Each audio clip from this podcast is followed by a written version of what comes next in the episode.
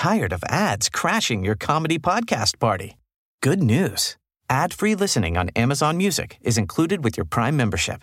Just head to amazon.com slash ad-free comedy to catch up on the latest episodes without the ads. Enjoy thousands of ACAST shows ad-free for Prime subscribers. Some shows may have ads. As a person with a very deep voice, I'm hired all the time for advertising campaigns. But a deep voice doesn't sell B2B, and advertising on the wrong platform doesn't sell B2B either. That's why if you're a B2B marketer, you should use LinkedIn ads. LinkedIn has the targeting capabilities to help you reach the world's largest professional audience. That's right. Over 70 million decision makers all in one place. All the big wigs, then medium wigs, also small wigs who are on the path to becoming big wigs. Okay, that's enough about wigs. LinkedIn ads allows you to focus on getting your B2B message to the right people. So, does that mean you should use ads on LinkedIn instead of hiring me, the man with the deepest voice in the world? Yes. Yes, it does. Get started today and see why LinkedIn is the place to be to be. We'll even give you a $100 credit on your next campaign. Go to linkedin.com slash results to claim your credit. That's linkedin.com slash results. Terms and conditions apply. Ryan Reynolds here from Mint Mobile. With the price of just about everything going up during inflation, we thought we'd bring our prices down. So to help us, we brought in a reverse auctioneer, which is apparently a thing.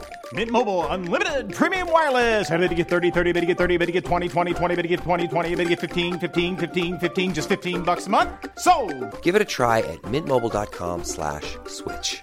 $45 upfront for three months plus taxes and fees. Promo rate for new customers for limited time. Unlimited more than 40 gigabytes per month. Slows. Full terms at mintmobile.com.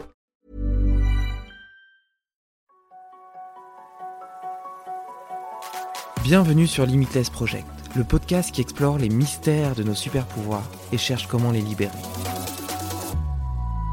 En discutant avec des scientifiques, médecins, sportifs ou entrepreneurs, je veux comprendre quels sont les secrets de la performance humaine et découvrir les meilleurs hacks pour optimiser ma vie, mes capacités et ma longévité. Si toi aussi tu veux exploser ton potentiel et améliorer ta santé, abonne-toi au podcast et rejoins ma newsletter pour recevoir chaque mois mes plus incroyables découvertes. Donc je, je suis aujourd'hui euh, chez Jean-François Tual, alias Ice Mind, euh, à Narbonne, avec qui j'ai eu la chance de, de barboter dans une, dans une piscine d'eau gelée il y a quelques mois, et qui va nous parler d'un sujet qui m'intéresse particulièrement, qui est le froid. Euh, bonjour Jean-François, comment vas-tu? Salut, très bien. Écoute, Super. content de te voir. Est-ce que, bah moi aussi, moi aussi, content de te revoir. Ouais. Euh, Est-ce que tu peux commencer par te présenter, nous raconter un petit peu euh, qui tu es, quel est ton parcours et comment t'en es arrivé à te passionner pour un sujet aussi euh, particulier et saugrenu qu'est le froid? Alors, je m'appelle Jean-François, euh, plus connu sous le nom de Ice Mind, et dans la vie, moi, j'immerge les gens dans la glace. Voilà, c'est ce par quoi je t'ai fait passer, euh, pour leur faire prendre conscience de tout un tas de trucs qui me semblent euh, indispensables à une vie épanouie aujourd'hui. Donc, on pourrait dire que je suis un coach. Voilà, avec un outil de prédilection un petit peu bizarre qui est le froid extrême. Parce que je trouve que nous confronter à la, difficulté, la douleur, l'anxiété, l'angoisse que génère ce froid nous permet de vraiment nous observer en situation réelle. C'est-à-dire on vient travailler à balles réelles sur notre mental, nos émotions, notre gestion de notre sang-froid. Et donc voilà, moi au quotidien, je suis un coach. euh, qui utilise le froid extrême pour faire comprendre toutes ces choses aux gens. Euh, J'avais commencé déjà dans le coaching depuis une, ça fait maintenant une quinzaine d'années que je euh, que j'évolue dans ce milieu-là. Et euh, ce qui m'a toujours frappé, c'est à quel point on est quand même beaucoup, potentiellement, hein, dans un métier de charlatan, euh, où on peut dispenser à peu près n'importe quel conseil à la con à des gens qui sont en, demande d'amélioration personnelle au travers de périodes de doute. Et donc, comment être sûr qu'on va vraiment pouvoir leur apporter quelque chose qui leur sert et qui va leur être utile? J'ai trouvé dans le froid un espèce d'instrument implacable qui permet de tout de suite valider qu'il y a effectivement la compréhension d'un mécanisme autour du euh, lâcher prise, de la centration sur le présent, de la régulation euh, psychologique. Donc, il y a, je trouve que euh, euh, je peux aujourd'hui faire mon métier de coach qui m'intéresse dans, comme je pense tous les coachs euh, à la base, le, fait de développer le potentiel humain de chacun, le fait de devenir moins con en sortant de quand on est entré. Simplement là avec un outil qui permet d'aller plus vite dans le vif du sujet et d'obtenir de, d'obtenir des résultats beaucoup plus rapides. Voilà. moi, j'ai une sensibilité à la base, je viens d'un parcours business, euh, études traditionnelles. Je suis extrêmement cartésien, je suis extrêmement réfractaire à tout ce qui est New Age et j'ai toujours été en lutte avec moi-même à me mettre un pied dans le coaching parce qu'en gros je voulais pas me faire chier en entreprise. Et, euh, et j'avais j'étais plus intérêt par j'étais plus attiré par une interaction directe avec les gens. Mais en même temps le manque de le, côté très vaporeux de la matière finalement, le, fait de ne jamais pouvoir être, contrairement aux sciences dures, certain qu'il y avait vraiment un effet à tout ça. Et le froid, c'est ce qui m'a permis moi de réconcilier ces deux pans-là, euh, mon attrait pour le développement humain et en même temps le fait d'être certain qu'on est sur quelque chose qui, voilà, qui, est, euh, qui est concret. Quoi. Et donc évidemment, comment m'est venue cette idée lumineuse? Ben, Comme bien souvent, dans l'alcool, ça c'est en général un très bon conseiller. Euh, donc j'étais en gros à moitié fait, voire trois quarts fait un, 31 décembre. Euh, et j'ai repensé à un documentaire que j'avais vu sur une espèce de Hollandais à moitié fou euh, qui se baladait tout nu dans la neige. Euh, en pensant à ça, je me disais, tiens, qu'est-ce que je pourrais faire de cette année? Parce que comme beaucoup de gens, je sortais un peu d'un burn-out en 2016. Je me disais, qu'est-ce que je pourrais faire au cours de l'année 2017 pour, pour, voilà, pour me réveiller un peu, pour me sortir de l'ornière, pour essayer de reprendre le dessus?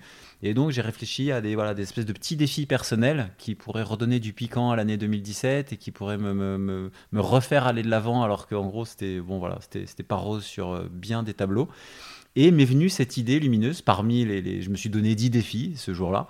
Et je me suis dit, tiens, je vais, je, vais, je vais faire comme le vieux, là. Je vais, je vais passer une minute immergé dans l'eau glacée. Comme ça, ça me faisait peur. Me a priori, si j'arrive à faire ça, je vais être obligé de mettre le doigt sur des trucs qui vont me permettre de devenir plus stable émotionnellement, de mieux gérer mes émotions, ça. Et, donc voilà, ça a été mon idée de génie, à moitié fait comme un cochon, de, me donner ça comme challenge. Le lendemain, le 1er janvier, quand je me suis réveillé, j'étais déjà attrapé, euh, puisque j'avais publié naturellement sur Facebook le fait que j'allais le faire. Donc ah, tout le monde était, ouais, génial, super idée, vas-y, maintenant on suit. Et, euh, et, du coup, bah, j'ai commencé à me renseigner sur la question et puis surtout à prendre un billet d'avion pour aller rencontrer euh, cette personne, là, ce Wim Hof, ce grand spécialiste du froid. Et dès les premiers jours euh, sur place, en montagne, euh, en Pologne, ben là j'ai halluciné effectivement de, constater à quel point j'avais beau être coach, j'avais finalement euh, très peu appris en 12 ans en comparaison de ce que je comprenais là en l'espace de quelques heures, parce que ça devenait extrêmement concret. Et à partir de là, voilà, j'ai ben fait de ma vie euh, euh, une pratique euh, consistant à continuer d'explorer, comme toi tu le fais, le potentiel humain au travers d'une multiplicité d'outils. Ben, moi aussi, je me suis mis en exploration sur moi-même et sur les autres de, tiens, qu'est-ce qu'on peut changer dans nos vies, qu'est-ce qu'on peut améliorer au travers de petits outils concrets qui, quand on les aborde avec intelligence et réflexivité, nous permettent de comprendre plein de trucs sur notre fonctionnement physique, mental. Euh, voilà. Et aujourd'hui, je suis à fond là-dedans. bah, c'est super, c'est super. Et donc du coup, tu arrives, euh, arrives en Pologne euh, chez, chez Wim Hof et on te demande de, te jeter dans une, dans une rivière glacée ou dans une piscine d'eau gelée. Et, et toi, t'as aucune préparation ni rien, tu dois te dire euh, est-ce que je risque pas l'hydrocution, est-ce que c'est bien sage et sain tout ça euh, comment ça se passe un petit peu euh, ton premier, ton premier rapport, ton premier ressenti avec le froid? Ben, Moi, ce qui m'a fait halluciner, c'est que je pensais qu'on avait six jours sur place. Donc je me suis dit, bon, voilà, va y avoir, puis moi en plus étant coach et formateur, va y avoir un parcours didactique, une progression pédagogique, va y avoir voilà, des échelons progressivement, et peut-être que le sixième jour, on va venir s'immerger dans l'eau glacée. Non, la première matinée, on se réveille alors, un petit peu dans le coltard, il n'y a aucun programme, on ne sait pas ce qui va se passer, mais prenez vos serviettes, mettez vos maillots de bain, on descend. quoi. C'est qu'est-ce qu'on fait? On va pas. Non, c'est juste on y va comme ça. quoi. Ok, Bon, ben voilà, c'était jeté dans le bain direct. Et tu as finalement assez peu de temps pour te. Alors, tu te poses évidemment des questions, comme tu le dis, sur mais est-ce que je vais tenir, est-ce que je vais être capable ou quoi, mais de facto, euh, porté par le groupe et par le fait que c'est pas un choix, c'est pas juste on y va, et eh ben, il y a une espèce de transfert de confiance qui se fait sur le fait que bon, il a l'air de savoir ce qu'il fait, euh, allons-y, on, verra bien. Et c'est l'une des premières leçons d'ailleurs que j'ai retiré de tout ça, c'est de constater à quel point moi étant un grand théoricien et euh, un grand analytique, euh, le, fait de constamment chercher à anticiper tous les pour, les contre et ce qui pourrait se passer avant de commencer et de démarrer, euh, c'est un, vrai frein. C'est-à-dire que c'est pas que de l'intelligence, je ne dis pas qu'il faille sauter à pieds joints dans la première connerie venue, mais 90, avec le recul, trois ans plus tard, je me rends compte que 90% des, des- des mécanismes d'analyse que je pouvais avoir sur les situations étaient avant tout dus à, une forme de peur et de, de procrastination. Et donc, euh, le premier truc que j'ai appris là-bas en Pologne, c'est justement à arrêter de me poser toutes ces questions qui, qui servent à rien. Des questions, j'en avais plutôt autour de mais est-ce que ce qu'on fait là, c'est, c'est- enfin, il se passe vraiment un truc ou c'est juste euh, on est en groupe, on fait les cons, euh, il y a de la neige et donc on oublie qu'on a mal, on oublie. Est-ce que je suis vraiment en train d'améliorer ma santé là ou juste de, de, de, de, de, faire l'abruti dans la neige je, est-ce que, enfin, Quels sont les mécanismes sous-jacents Comment ça marche Euh, est-ce que, Pourquoi est-ce que c'est magique etc. C'était plutôt des questions sur comment ça marche que est-ce que je vais survivre ou pas finalement. Mais justement, euh, parlons-en. euh, comment ça marche À quoi ça sert Qu'est-ce que qu'est-ce que ça peut faire à ta santé En quoi ça peut renforcer ton système immunitaire Peut-être la reproduction de tes mitochondries Raconte-nous un petit peu la science qui se cache derrière l'exposition au froid et les intérêts qu'on pourrait y trouver. Alors, avant de rentrer dans le détail de toutes les différentes actions sur les pans du système immunitaire, du système cardiovasculaire, du système respiratoire, que, bref, sur quoi on travaille, je pense que l'idée globale, l'idée générale à retenir de tout ça, euh, qui est pour moi un vrai trait de génie finalement, c'est de constater que euh, on a évolué sur des millions d'années. Euh, cette évolution euh, s'est faite dans un environnement où on était constamment challengé, constamment soumis à des, agressions euh, thermiques, du manque de nourriture. Donc on, était constamment amené à exercer les facultés d'adaptation de notre système.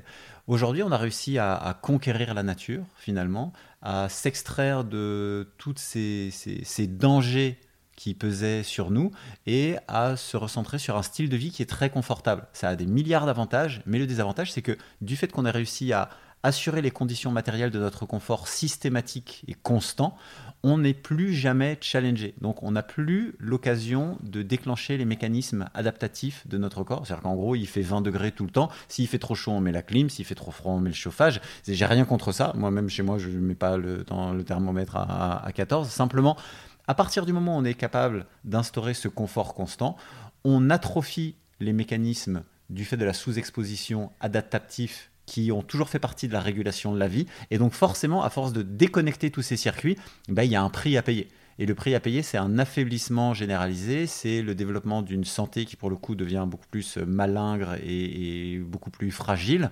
Et donc, toute l'idée de, de cette méthode, finalement, qui est dans la mouvance de ce qu'on appelle la mouvance hormétique, l'hormèse, c'est de aller se reconfronter volontairement de façon ponctuelle à des sources de, stress physiologique, laisser le corps trouver les moyens de s'adapter à ça, de récupérer, et du coup derrière récupérer eh ben, une physiologie plus forte. C'est exactement le même principe qu'en musculation, où on peut comprendre qu'on ne veuille pas passer 24 heures sur 24 à casser de la fibre musculaire, mais si l'alternative c'est de se dire, voilà, j'ai trouvé un moyen de vraiment plus la solliciter et de me mettre à bouffer des chips dans le canapé et de jamais rien faire, ben, effectivement il n'y aura aucun risque de ce cas-là. Par contre il y aura des risques à long terme de diabète, d'obésité, de tout ça.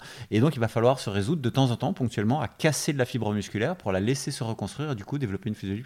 C'est exactement la même chose. On fait de la musculation de l'ensemble des systèmes physiologiques qui sont responsables, on va dire, d'une, en tout cas qui, qui participent d'une bonne santé. Le système cardiovasculaire, le système endocrinien, le système immunitaire, puisque le travail dans le froid et avec les techniques de respiration qu'on utilise permet de travailler localement l'ensemble de ces systèmes avec voilà, des, des- petits hacks, comme tu, comme tu le précisais. Du coup, ce que tu dis en fait, c'est que on, on vient un peu dans une obsolescence de confort et qu'il faut réapprendre le- au corps à stresser.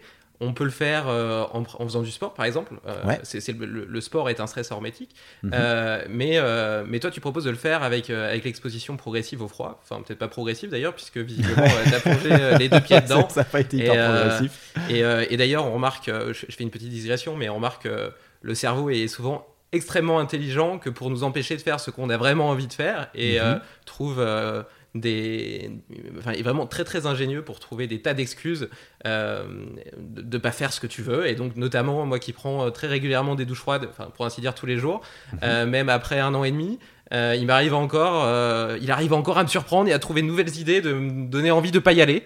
Mais, euh, mais, mais je finis par gagner ce combat en général. C'est vrai. Qu'est-ce que tu te dis avant, avant d'y aller en général? Qu'est-ce que tu Bah, viens chercher? Tu dis, tu viens chercher. C'est quoi qui va te motiver quand tu dis voilà, pff, oh, pas trop envie. Comment tu arrives à surpasser le truc? Comment j'arrive à surpasser le truc? Bah Parce que j'y ai trouvé tellement d'effets bénéfiques euh, que, que, j'ai envie de continuer. Et puis, euh, j'ai pas envie d'être contrôlé par mon cerveau, enfin, par, par mon subconscient. J'ai envie d'être euh, d'être le moteur, d'être le contrôle. Et, et, au final, j'en retire toujours du plaisir. Ça me fait du bien après coup. D'ailleurs, la musculation, c'est un petit peu la même chose. parfois, tu fais un exercice, une série qui est hyper difficile. Sur le moment, t'en chies. Et après, t'es fier, t'es content. Par exemple, la séance cuisse tout le monde mhm. déteste la séance cuisse parce qu'elle te tue, elle te laisse par terre. Mais quand tu l'as terminée, t'es content, t'as l'impression d'être un guerrier. Alors oui, il y a un petit côté un petit peu égotique, je te, je te l'accorde. Mais, euh, mais euh, mais est-ce que c'est si grave? Je ne sais pas. Et, euh, et, voilà. Et donc, euh, et donc d'ailleurs, j'ai passé euh, la, step supérieure. Avant, je prenais des douches froides sous ma douche. Maintenant, je prends des douches froides dehors avec mon tuyau d'arrosage. Ah, et, et peut-être qu'incessamment sous peu, j'irai carrément me baigner dans la mer en face de chez moi pour me réveiller le matin. Mais j'y ai trouvé plein d'avantages. déjà, je me sens beaucoup plus énergique, beaucoup mieux réveillé, beaucoup plus en forme et beaucoup plus rapidement le matin. Ensuite, il y a une vraie résistance au froid qui s'installe et euh, je peux me, promener le matin à 6 h du matin, promener mon chien euh, en t-shirt et j'en souffre pas. Euh, après, est-ce que est-ce qu'un cas isolé peut, peut, faire une étude? Je sais pas, mais en tout cas, euh, j'ai l'impression de résister beaucoup, d'avoir un système immunitaire beaucoup plus fort. Tiens, d'ailleurs, je te disais que j'avais eu le Covid, euh, et ben il m'a presque rien fait. J'ai juste eu le nez qui a coulé. Euh, est-ce que c'est dû à ça? Peut-être pas. Peut-être que j'ai simplement eu une forme moins grave ou qui s'est accroché mhm. plus haut, etc. C'est possible. Mais, mais en tout cas, je me sens beaucoup plus en forme depuis que je le fais. Donc, donc j'ai l'impression qu'il y a quand même un tas de mécanismes à, à l'œuvre qui sont qui sont tangibles et quantifiables et qui me donnent envie de continuer.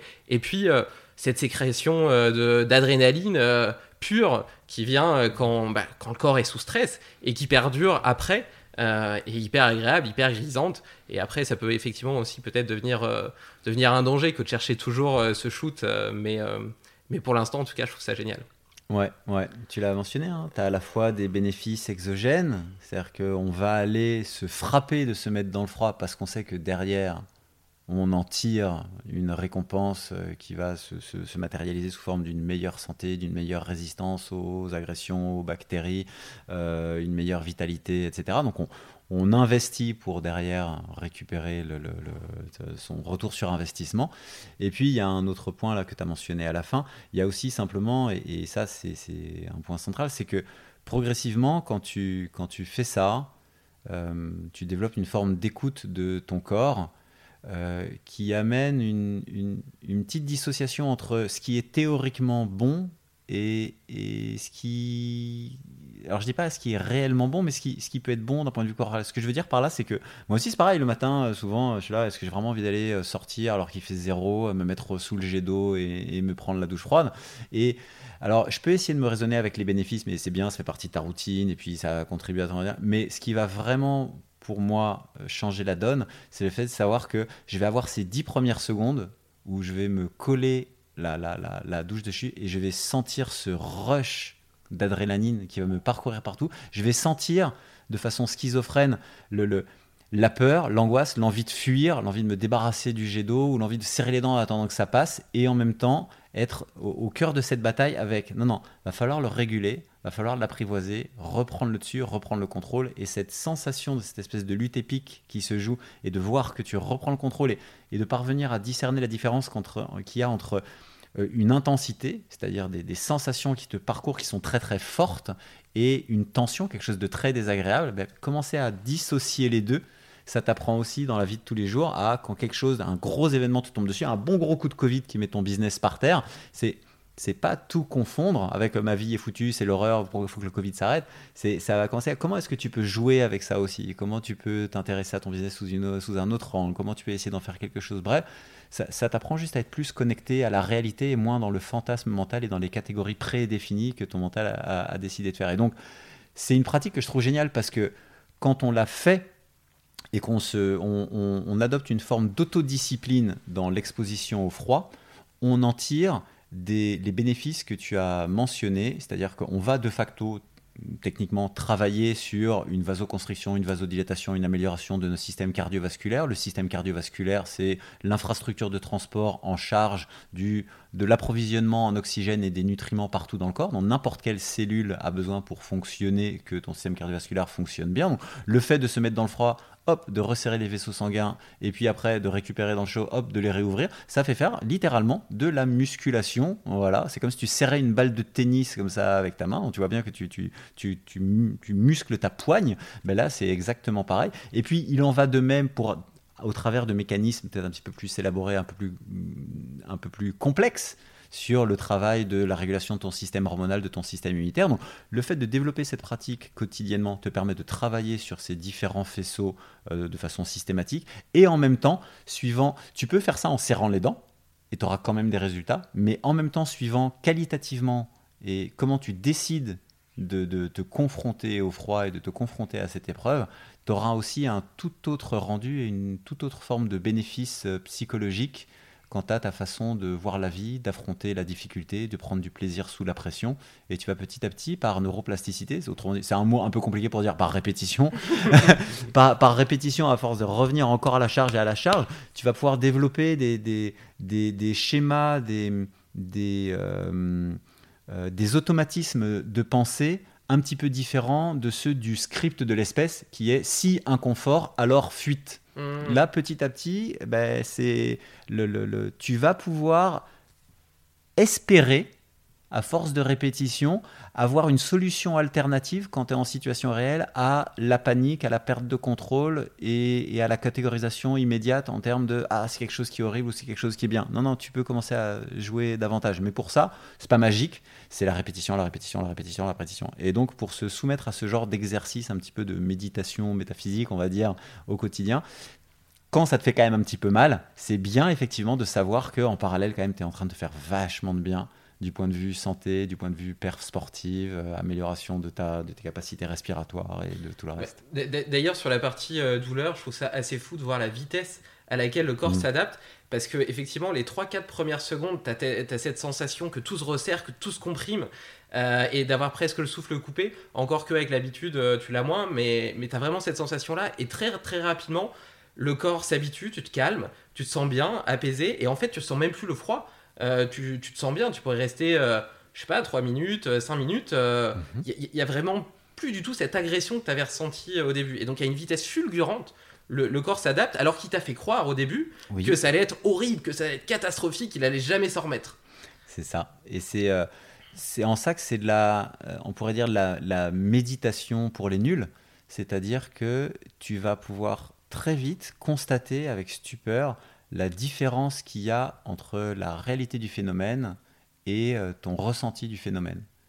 Et quand euh, tu rentres sous, dans le froid ou sous le froid, euh, les deux se confondent et donc tu rentres sous un... Ce que tu ressens, c'est le fantasme de, de, comment tu interprètes ce froid. Et puis, si au travers de, voilà, du contrôle de ta respiration et d'un relâchement musculaire, tu, contrôles ta physiologie, ta réaction physiologique de base, tu te rends compte que exactement ce que tu viens de dire, en fait, non, c'est très intense, il y a plein de choses qui me parcourent le corps, il y a beaucoup d'adrénaline, de, il y a de l'endorphine et tout, mais, mais je suis bien en fait. Ça va, c'est mentalement l'anticipation de tout ce qui allait se passer et toute la couche supplémentaire de, que je mettais par-dessus le gâteau là qui, qui causait le problème. Si je m'en tiens uniquement à observer que ouais, c'est froid, c'est-à-dire que c'est sur l'épiderme, euh, il y a un petit peu de froid qui circule, ça fait de sacrées sensations. Si je peux avoir une lecture objective de ce qui est en train de se passer, je suis capable de tenir sans aucun problème pendant, pendant, des, pendant des heures, je vais exagérer parce que déjà en plus ce serait d'un chien sans nom, mais, mais pendant, pendant de longues minutes, là où j'étais persuadé au cours des premières secondes que soit je sortais, je m'extrayais de cette contrainte, soit j'allais mourir sur le moment. Et pareil, ce sont des leçons à intégrer, répéter pour comprendre comment fonctionne la vie de façon générale. Donc euh, on, a vu ce que ça pouvait apporter d'un point de vue euh, santé, euh, d'un point de vue musculation du mental. Tu parlais aussi de récupération sportive. quel, bénéfice ça peut avoir ben, Là, on est. Alors là, on est sur l'utilisation que font depuis la, nuit des temps les, les sportifs du froid, à savoir que l'action anti-inflammatoire du froid va permettre une récupération plus aiguisé et plus rapide. C'est-à-dire que faut comprendre que la, post-entraînement, il y a une réaction inflammatoire musculaire qui se met en place. Et donc le, froid extrême, de par le, stress qui crée dans le corps et la poussée adrénergique qui crée dans le corps, rend incompatible finalement le maintien de l'inflammation, puisque le corps, sous ce stress aigu euh, intense, là je, parle d'un point de vue global, après on pourra parler d'un point de vue cardiovasculaire pur, mais euh, le mécanisme c'est que le, corps, sous un stress aigu intense comme ça, est obligé de prioriser les budgets, et euh, l'homéostasie, c'est-à-dire le, maintien de, des paramètres corporels compatibles avec la vie étant menacé, étant donné que voilà, c'est glacé, le corps va décider de réattribuer les budgets pour traiter les demandes prioritaires, celles de la survie. Et donc, tout ce qui consomme beaucoup de budget sans être en lien avec une problématique de survie, comme par exemple la réaction inflammatoire, va de facto s'éteindre. C'est-à-dire que la, dose d'adrénaline en circulation dans le sang va avoir un effet sur les, cytokines, les protéines pro-inflammatoires, euh, et les inhiber afin que le corps puisse faire ce qu'il a à faire par ailleurs. Et puis au-delà de ça, le froid euh, de par la mécanisme de vasoconstriction, vasodilatation, vasoconstriction, vasodilatation euh, qui, va, qui va opérer, euh, va permettre d'avoir une, pareil, un réafflux sanguin sur, sur la zone et donc une, une revascularisation de tout ça qui va faire qu'on aura une meilleure récup. Après, euh, quand on regarde, il y a quand même, d'un point de vue purement euh, scientifique, euh, le sujet est de plus en plus étudié en termes de joueurs. Quels sont vraiment les bienfaits purement stricto sensu, physio du froid, si on essaie de faire des expériences vraiment qui s'en tiennent au golden standard Il y a, y, a, débat. puisque par exemple, a, y a, les articles sont assez contradictoires sur tout ce qui est cryothérapie, sur est-ce que ça marche mieux qu'une séance de décrassage ou pas.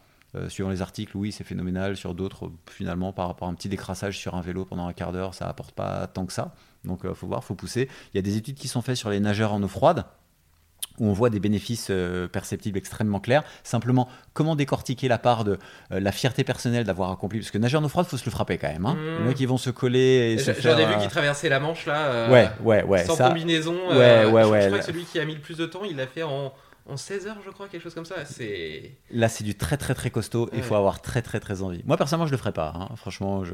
Attends, peut-être le 31 décembre, tu vas te fixer un nouveau défi. Parce que justement, j'allais venir à un autre point, c'est que est-ce que on voit à quel point le stress, euh, le stress euh, volontaire mhm. peut avoir un intérêt euh, pour le corps?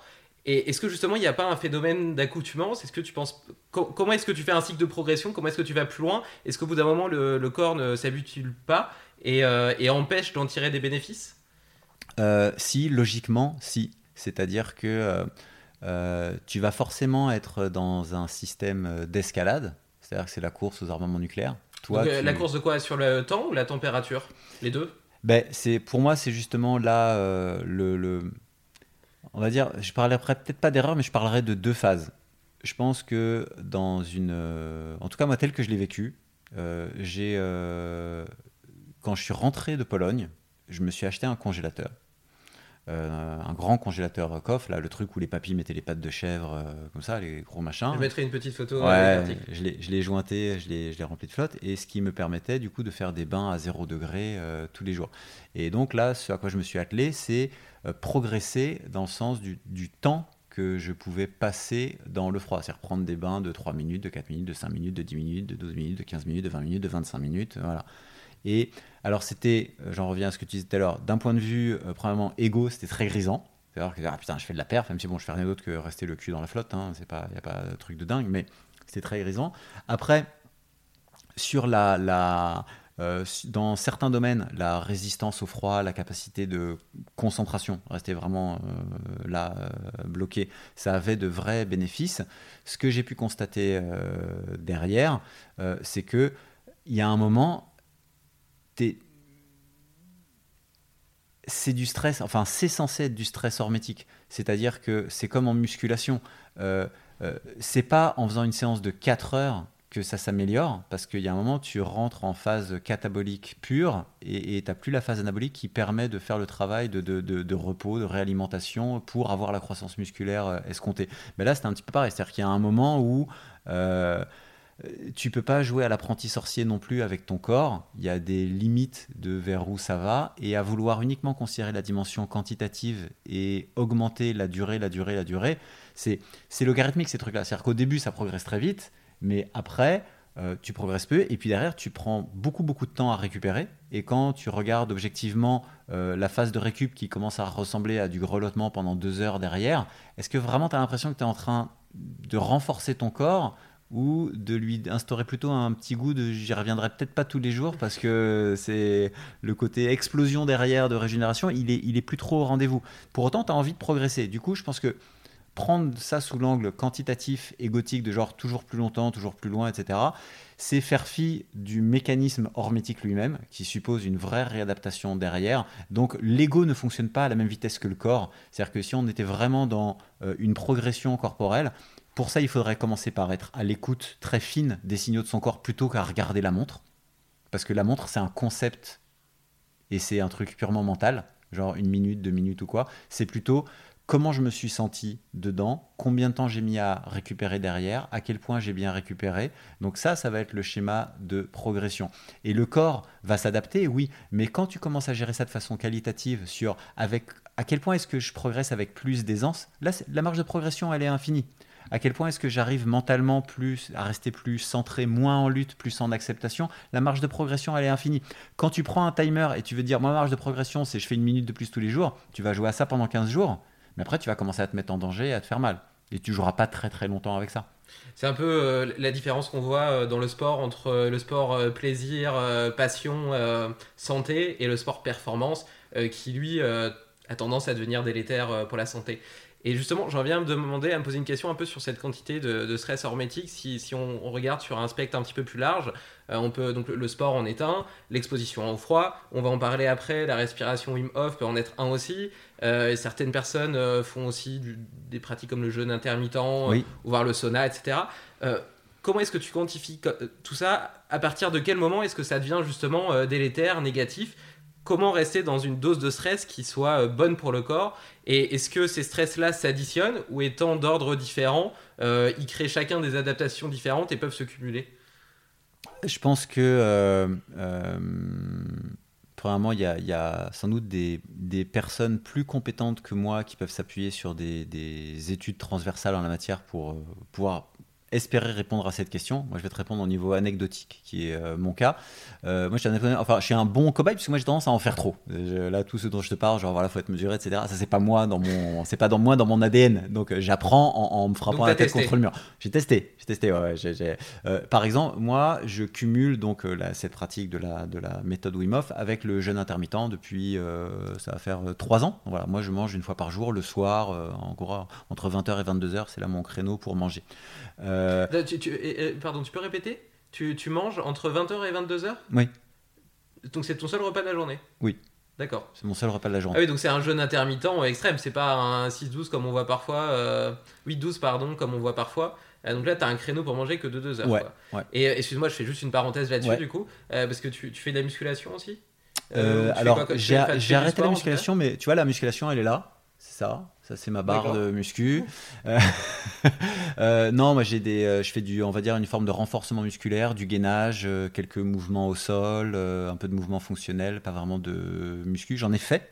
Parce que quand on fait beaucoup de sport, on a besoin de manger quand même pas mal de calories pour compenser. Absolument. ça doit être difficile de manger, je sais pas, 3000 calories en deux heures. C'est vrai, et c'est pour ça que je te dis que je ne suis pas forcément la bonne personne pour donner des conseils sur ça, étant donné que autant j'ai un raisonnement analytique et scientifique sur beaucoup de choses, Autant sur ça, c'est pas le cas parce que je constate d'une part que la, pratique du froid, de la respiration Wim Hof, de, certaines formes méditatives me fait beaucoup de bien. En même temps, je constate que la pratique du jeûne intermittent, bon, un peu extrême, me fait énormément de bien en termes de clarté mentale, en termes de un truc tout con, hein, juste pas perdre de temps euh, le, matin et à midi à me faire à bouffer. J'ai pas le, j'ai pas de collègues, moi, je suis indépendant, donc euh, il n'y a pas de coût d'ostratisation sociale à pas manger à midi. Donc euh, moi, c'est que du bénéfice, c'est du temps gagné. Je peux bosser davantage, faire des routines de sport à la place, etc. Donc la pratique du jeûne intermittent me fait beaucoup de bien. La pratique de la méthode Wim me fait beaucoup de bien. Après, euh, j'ai pu constater euh, l'année dernière, quand d'un seul coup je me suis récupéré euh, comme ça, sans raison apparente, des engelures, ce qui est très emmerdant pour mon travail, hein, puisque les engelures, après, le, médecin m'a rassuré, il fait non, vous inquiétez pas, c'est pas très très grave, il faut juste éviter le froid. Donc bon, ça va être un petit peu compliqué. j'ai essayé de me renseigner sur les, causes probables de ces engelures, et c'est vrai que le fait d'être un petit peu en sous-alimentation peut grandement contribuer à ça. Euh, et euh, donc, euh, en regardant, je me suis rendu compte qu'en deux ans, sans m'en rendre trop compte, j'avais perdu 7 kilos. Donc j'avais peut-être pas une pratique du jeûne intermittent hyper compatible avec ma physiologie finalement, mais ça m'apporte certains bénéfices. en même temps, la méthode Wim m'en apporte certains autres, mais manifestement cumuler les deux en termes de stress sur le corps était peut-être pas l'optimal absolu. Du coup, j'ai dû m'adapter, compenser, et puis réduire et voir ce que ça donnait. Effectivement, donc réduire pour moi, ça a été me reforcer à manger. Euh, donc euh, essayer de manger deux fois par jour, euh, de, davantage manger. alors entre la part de placebo, la part d'amélioration physiologique globale, la reprise de poids, etc., l'augmentation métabolique, ça, je pense, eu des bons effets. Donc là, j'ai diminué la dose de stress globale, ou en tout cas la façon dont les deux se, se, prenaient en ciseaux, et ça s'est amélioré. Mes engelures ont pu être contenues, j'ai réussi à les gérer à peu près. j'ai ressenti aussi moins de froid, parce que faut savoir, autre exemple, moi je pratique je fais ça en fait, je, recommence à manger deux fois par jour en gros à partir de novembre pour ma saison où là, mais sinon j'aime pas. Donc euh, quand c'est dès que on, sort et on est au printemps, je recommence à manger une seule fois par jour. Euh, mais par exemple, le, moi qui m'expose beaucoup au froid, le fait de faire du jeûne intermittent, il y a forcément une, chute métabolique euh, au milieu de l'après-midi qui fait que j'ai constamment froid, voire très froid, entre on va dire 14h et 17-18h. Puis après, ma température euh, remonte et tout va bien. Euh, mais j'observe voilà, des incompatibilités, on va dire, à certains endroits. Et je ne sais pas scientifiquement comment gérer tout de front de façon parfaitement optimale. Voilà, c'est peut-être euh, en écoutant tes podcasts que je me rendrai mieux compte de comment faire ça. Mais ce que je vois, c'est qu'il y a une forme d'écoute du corps à développer et que la marge de progression, elle est souvent, bien souvent là-dessus, parce que on est drivé à, se préoccuper de, techniques d'optimisation du potentiel et de tout ça, euh, parfois par des considérations de problèmes de santé. Si on n'a pas de problème de santé, a priori, c'est de l'amélioration pure. Donc on est forcément drivé par une forme de, conquête, d'ego, etc. Ce qui est très bien, c'est de l'ambition. Euh, mais à un moment, il, faut que ça puisse être relayé ou passer la main à une appréciation plus fine de ce qui est en train de se passer. C'est ce qu'on disait tout à l'heure avec le mental. C'est que le mental, il a ses projets, ses ambitions, il va vouloir faire 3 minutes, 4 minutes, 3 minutes de plus. Mais c'est pas ça qui va vraiment faire la différence. Ce qui va faire la différence, c'est comment est-ce que le corps réagit. Et donc, plus on devient fin à son écoute, plus on peut effectivement optimiser en, régulant et en adaptant ce qui était la théorie par la, constatation pratique et le feedback pratique de comment ça se passe. Donc c'est ça qu'il faut apprendre à développer. Et donc euh, toutes ces choses que tu as fait, et principalement le froid, euh, tu as l'impression que ça t'a donné euh, justement ce recentrement, cette écoute beaucoup plus fine de ton corps? Oui, alors je, parlais, je partais loin, hein. donc euh, la, barre était pas très haute, mais oui, très clairement. Très clairement. Après, le, je pense que le, sport, déjà, dans, dans, une plus petite mesure peut-être, euh, te donne déjà une conscience de ton corps, de chacun de tes muscles, etc., qui est beaucoup plus fine que, quelqu'un qui en fait pas. Ouais. Et donc, déjà, je trouve que tu es déjà beaucoup plus à l'écoute de ton corps. Mais c'est vrai que tu as certainement passé à une step. Euh, supérieur euh, avec, euh, avec ces exercices C'est une bonne remarque. En fait, ça me permet d'affiner ce que je te disais là. Euh, c'est pas un step supérieur que j'ai En tout cas, c'est pas quantitativement supérieur ce que j'ai passé. moi, par exemple, j'ai toujours été hyper analytique et hyper sportif. et donc, par exemple, je, je, je, peux passer des heures à shooter au basket à décortiquer comment je mets mon petit doigt, où se mm. place euh, mon truc d'appui, euh, comment est-ce que je respire au moment du shoot, comment se coordonnent les différents faisceaux musculaires pour plus de fluidité, etc. Donc il y a, y a une écoute fonctionnelle du corps que tu trouves dans, chez n'importe quel sportif qui doit améliorer le geste et préciser le geste. Mais à côté de ça, il y, y avait euh, zéro écoute de, du renvoi de, de, de la forme de plaisir et, euh, ou de contentement ou de fluidité globale que je pouvais avoir euh, là-dedans. Et c'est autrement dit, euh, je décidais d'un projet qui était m'améliorer ou faire deux heures de tel sport ou trois heures de tel sport par jour. et donc j'allais décortiquer comment l'outil se comportait, donc à savoir mon corps, pour retwitcher de façon hyper mécaniste l'outil et améliorer la performance fonctionnelle de l'outil. Mais à côté de ça, il y a aussi toute la perspective de à quel point est-ce que j'ai envie de continuer de faire du sport, je trouve plaisir à faire du sport, je trouve je suis dans le bon équilibre entre performance et plaisir. Ce qui est la grande problématique des, des, sportifs de haut niveau aussi à partir d'un certain moment, c'est que si tu t'entraînes parfaitement mais que ça te fait vomir la perspective d'aller t'entraîner euh, chaque matin pour aller garder, euh, gagner ce, ce dixième de millième de seconde à horizon un mois, mais que ça c'est le bénéfice n'est que exogène à la fin du mois, tu auras ton dixième de seconde mmh. gagné, mais tu en auras chié pendant un mois, bah, bah, le, jour où tu as, une ouverture, tu arrêtes ce sport et tu essaies de reprendre une vie. Donc c'est apprendre à, réécouter son corps, euh, donc pas à lui donner des instructions, mais à l'écouter vraiment, pas à l'observer pour le, le, Pour serrer la vis Ouais, ouais, pour serrer la vis purement, mais être attentif aux boucles de rétroaction qu'il te donne pour euh, voilà, que ce soit plus un travail de coopération entre le mental et le corps hmm. plutôt qu'un travail d'asservissement de, pur. Quoi. Hyper intéressant. Hyper intéressant. Du coup, on, a pas mal parlé du froid. Il y a une autre, euh, une autre facette de la méthode Wim Hof qui est la respiration. Euh, avant de, voir un petit peu ce que ça peut apporter, est-ce que tu peux déjà expliquer ce que c'est? Ouais. Alors, dans sa perspective la plus simple, la respiration Wim c'est un protocole respiratoire assez simple qui va faire alterner des phases d'hyperventilation qui vont être extrêmement stressantes pour le système nerveux parce qu'on modifie beaucoup la, l'équilibre des gaz dans l'organisme. Donc c'est l'organisme le perçoit comme un danger de mort très dangereux et donc il part en panique. Donc on génère de la panique dans le corps au cours d'une première phase, qu'on fait suivre d'une deuxième phase extrêmement apaisante, d'une apnée. Donc on hyperventile d'abord dans un premier temps, suivi d'une apnée, euh, où là on, obtient tous les phénomènes inverses. C'est-à-dire que tout le dérèglement qu'on a créé bah, petit à petit revient à la normale. C'est-à-dire qu'on a ventilé très fort derrière, on reste sans respirer.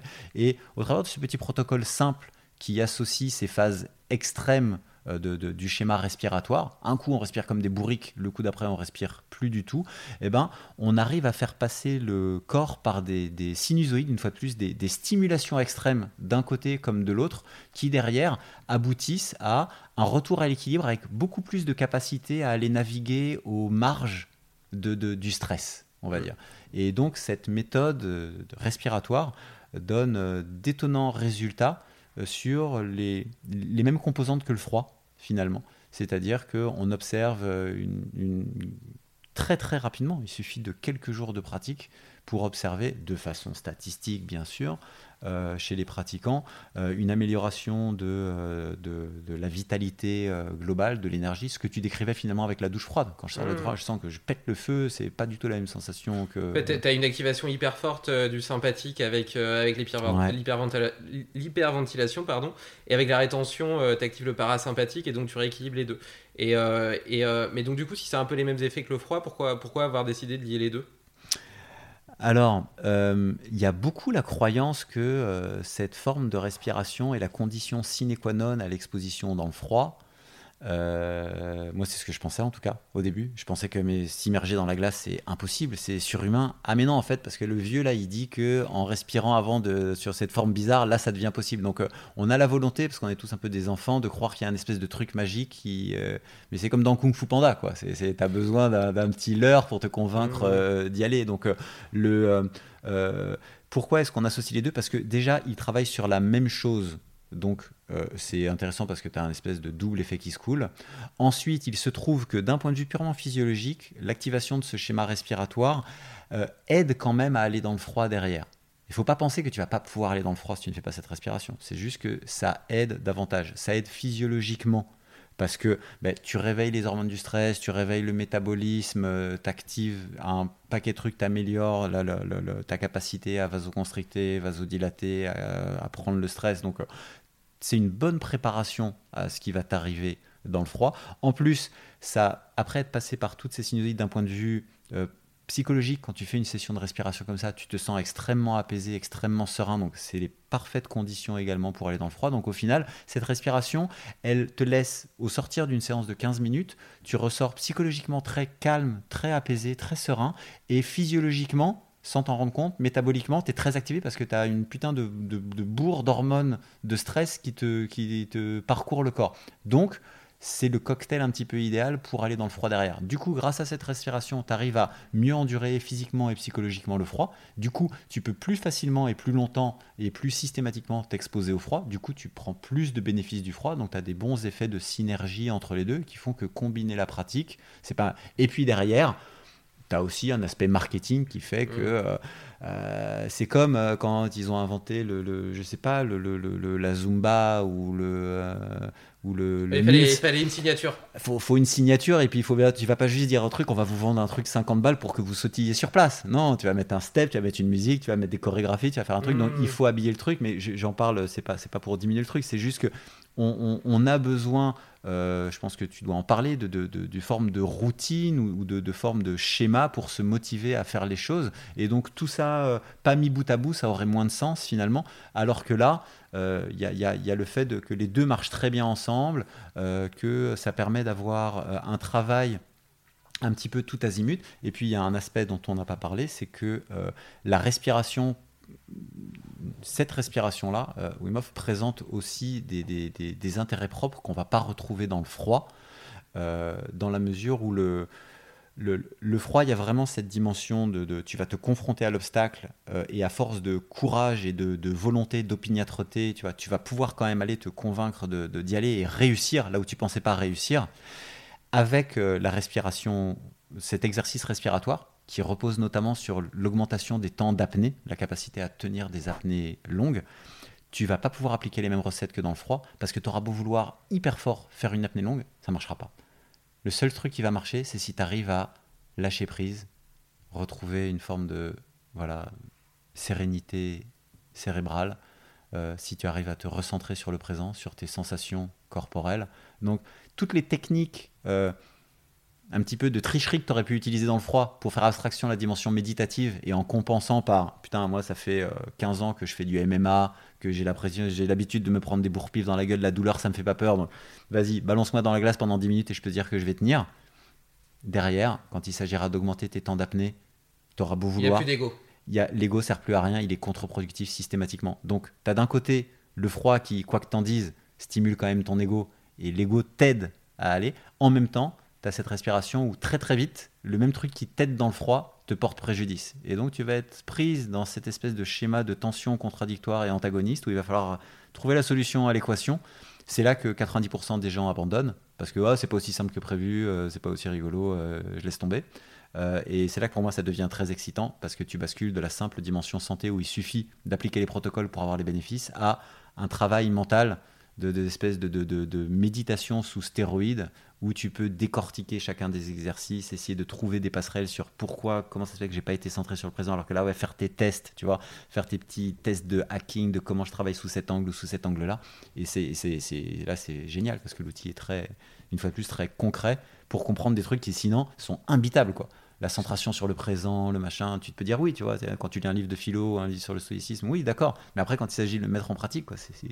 c'est à- ce moment-là que tu as eu l'idée euh, de, de l'utiliser comme un outil de thérapie. D'ailleurs, il me semble que Ouais. t'es, t'es le seul, non Euh, enfin, il, me, semble- Ouais. euh, enfin, peut-être, que je me suis, je me suis pas renseigné dans chaque pays, mais, euh, mais il me semble que tu es le seul à avoir euh, apporté cette ouverture-là euh, à la méthode Wim Hof. Oui, ça, ça a vraiment été, on va dire, ma petite patte. Et la raison pour laquelle j'ai écrit le livre, c'est que tout le monde est fasciné par cette méthode pour tout ce qu'elle peut permettre d'un point de vue santé. Et c'est vrai que c'est génial. Seulement, oui, mon histoire personnelle, c'est que j'ai pas de souci de santé. Je suis pas arrivé à ça avec une, par rapport à une difficulté immunitaire ou quoi que ce soit. Euh, et euh, j'ai trouvé intéressant tout justement, c'est justement tous ces, de comprendre comment ah oui en fait je peux comprendre des choses par rapport à mon corps, comprendre comment fonctionne l'hypoxie cérébrale, euh, quel est le ah oui d'accord ok donc c'est très intéressant, c'est très grisant. Mais après moi ce qui m'a fait halluciner c'est de voir à quel point en une minute dans la glace, moi qui étais coach professionnel, j'ai compris plus de trucs sur la centration sur le moment présent, sur le lâcher prise, sur ce que ça voulait vraiment dire, sur comment le lâcher prise n'est pas antithétique de la performance, mais la condition sine qua non de la performance de haut niveau à partir du moment où tu veux vraiment pousser plus loin. Pourquoi les deux ne sont pas opposés mais sont obligés d'aller ensemble? Bref, tous des, paradoxes que j'arrivais pas à habiter parce que ils ne sont paradoxaux que parce que le mental les case, les coche dans des catégories antagonistes. Mais ça, c'est une classification mentale de simplification. Quand tu vois par le corps que oui, effectivement, quand je lâche prise, tu comprends des choses de d'une puissance d'un point de vue intellectuel euh, qui, sont, qui sont incroyables. Et moi, je me suis dit, c'est le, le, vrai potentiel de la méthode pour moi, parce que, attention, j'ai le luxe de connard urbain vivant en milieu tempéré, euh, sans maladie auto-immune, de m'intéresser à la dimension intellectuelle, philosophique et psychique de cet outil. Pour une écrasante majeure partie des gens, je comprends que euh, vous faites ça, ça vous redonne la santé, la vitalité, ça vous met du peps et ça permet de contenir toutes les inflammations et beaucoup des problématiques de vos maladies auto-immunes.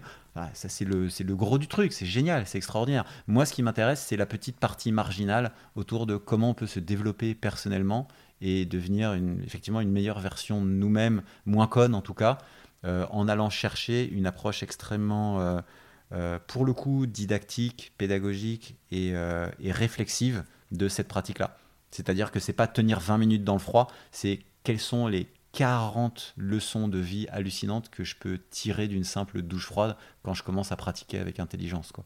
Et potentiellement, ça marche avec tout le monde parce que tout le monde a le, la même réaction, le même sentiment euh, face, face au froid. C'est ça qui est marrant. C'est un truc qui est hyper reproductible, qui, marche en un rien de temps et paf quoi. C'est ça qui est rigolo, c'est que 80% euh, des gens euh, comme ça à qui je vais en parler vont dire Ah, c'est vrai, c'est marrant, c'est intéressant, mais alors vraiment pas pour moi parce que moi je suis frileux tout le monde est frileux. cest au sens de est-ce que naturellement t'aimes qu'on te verse de l'eau à ne serait-ce qu'à 15 degrés sur la gueule? Personne n'aime ça. Alors il y a toujours, il y a toujours des petits cas un peu spéciaux, bizarres, mais moi le premier, je continue d'aimer le froid, non pas parce que je sens pas le froid, je m'en fous, euh, tu me mets euh, dans une pièce à 15 degrés ou dans une pièce à 25, c'est pareil, non, absolument pas. Le, froid, justement, je suis content de pas m'y habituer complètement parce que ça reste un outil de travail. Ça reste un outil qui me stresse, qui me stimule, qui, qui, qui me fait mal et à la tête et au corps, et, que, et, dans lequel je vois que suivant ma disposition mentale, la, façon dont je l'aborde euh, psychiquement, eh ben, il va me faire mal ou il va me faire du bien. Ça va pas être automatique, ça va pas être juste je sens plus le froid.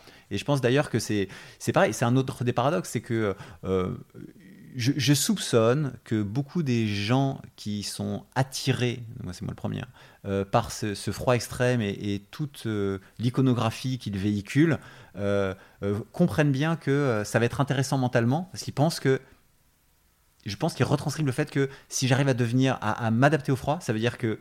Tu serais capable de t'adapter à tout. Je serais capable de m'adapter à tout. Mais pourquoi? Et je pense qu'ils se disent pourquoi? Parce que je, serai une pierre, quoi. Il n'y a plus rien qui me touchera. C'est-à-dire que le froid, il vient, bam, j'ai ma carapace, ça rebondit, je touche rien. Après, il m'arrive des merdes dans la vie, bam, ça rebondit, je sens rien, quoi. Alors que c'est exactement le contraire.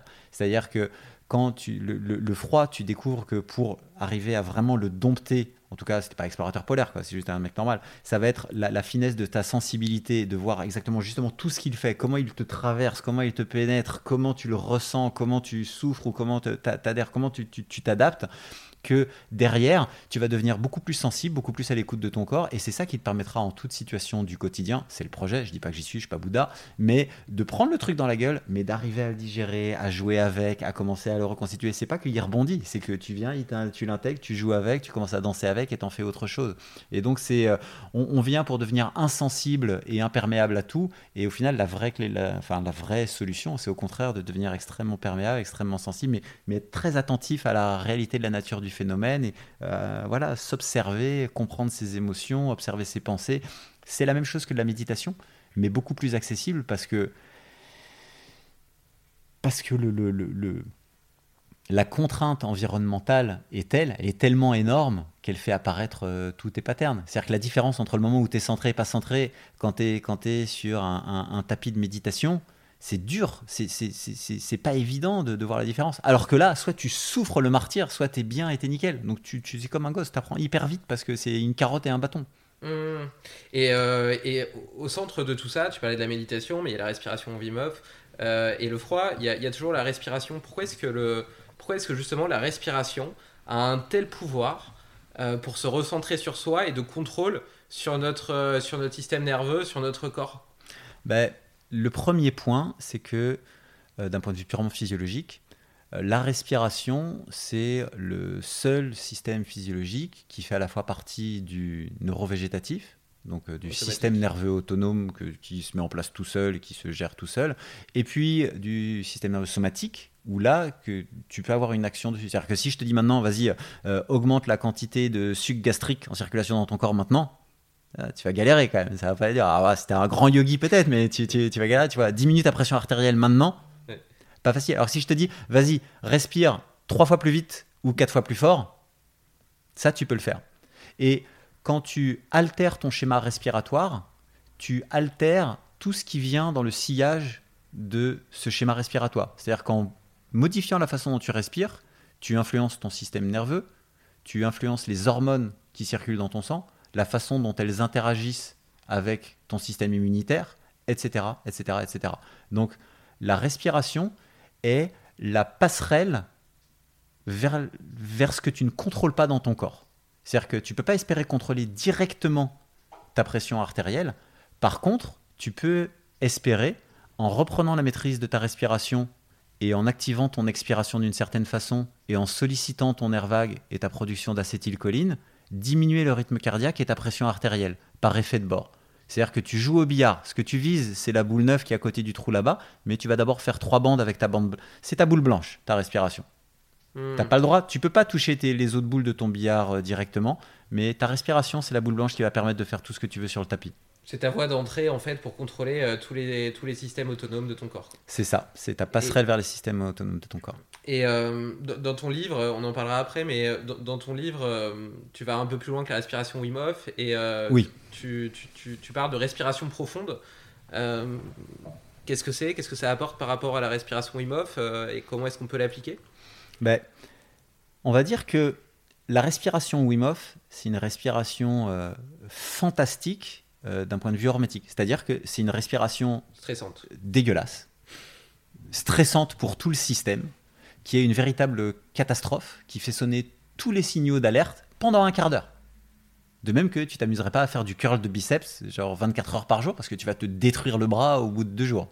Euh, donc cette respiration, elle est géniale parce que elle, surstresse tout. Du coup, quand tu vois les, les bénéfices que t'apporte ce quart d'heure de respiration par jour, juste parce que tu as commencé à prêter attention à ta respiration et à travailler dessus un quart d'heure par jour, il y a une question qui, normalement, chez tout être normalement constitué, devrait se poser ensuite, c'est qu'est-ce que je branle pendant les 23h45 restantes avec ma respiration Parce que je m'étais jamais posé la question.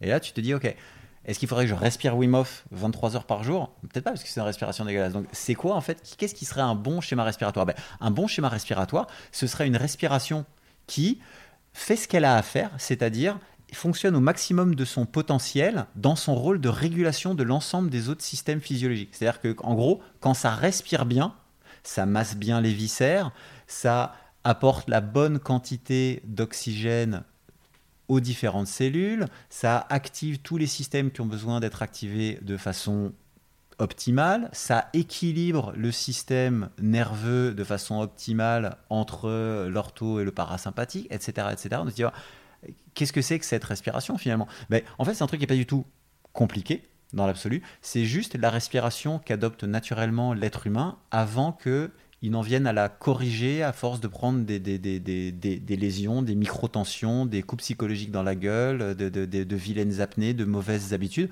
Donc c'est une forme de... C'est la respiration qu'on peut observer chez n'importe quel bébé qui respire en gros avec tout son corps. C'est-à-dire que qui sollicite l'ensemble des chaînes musculaires qui doivent normalement participer de l'acte respiratoire.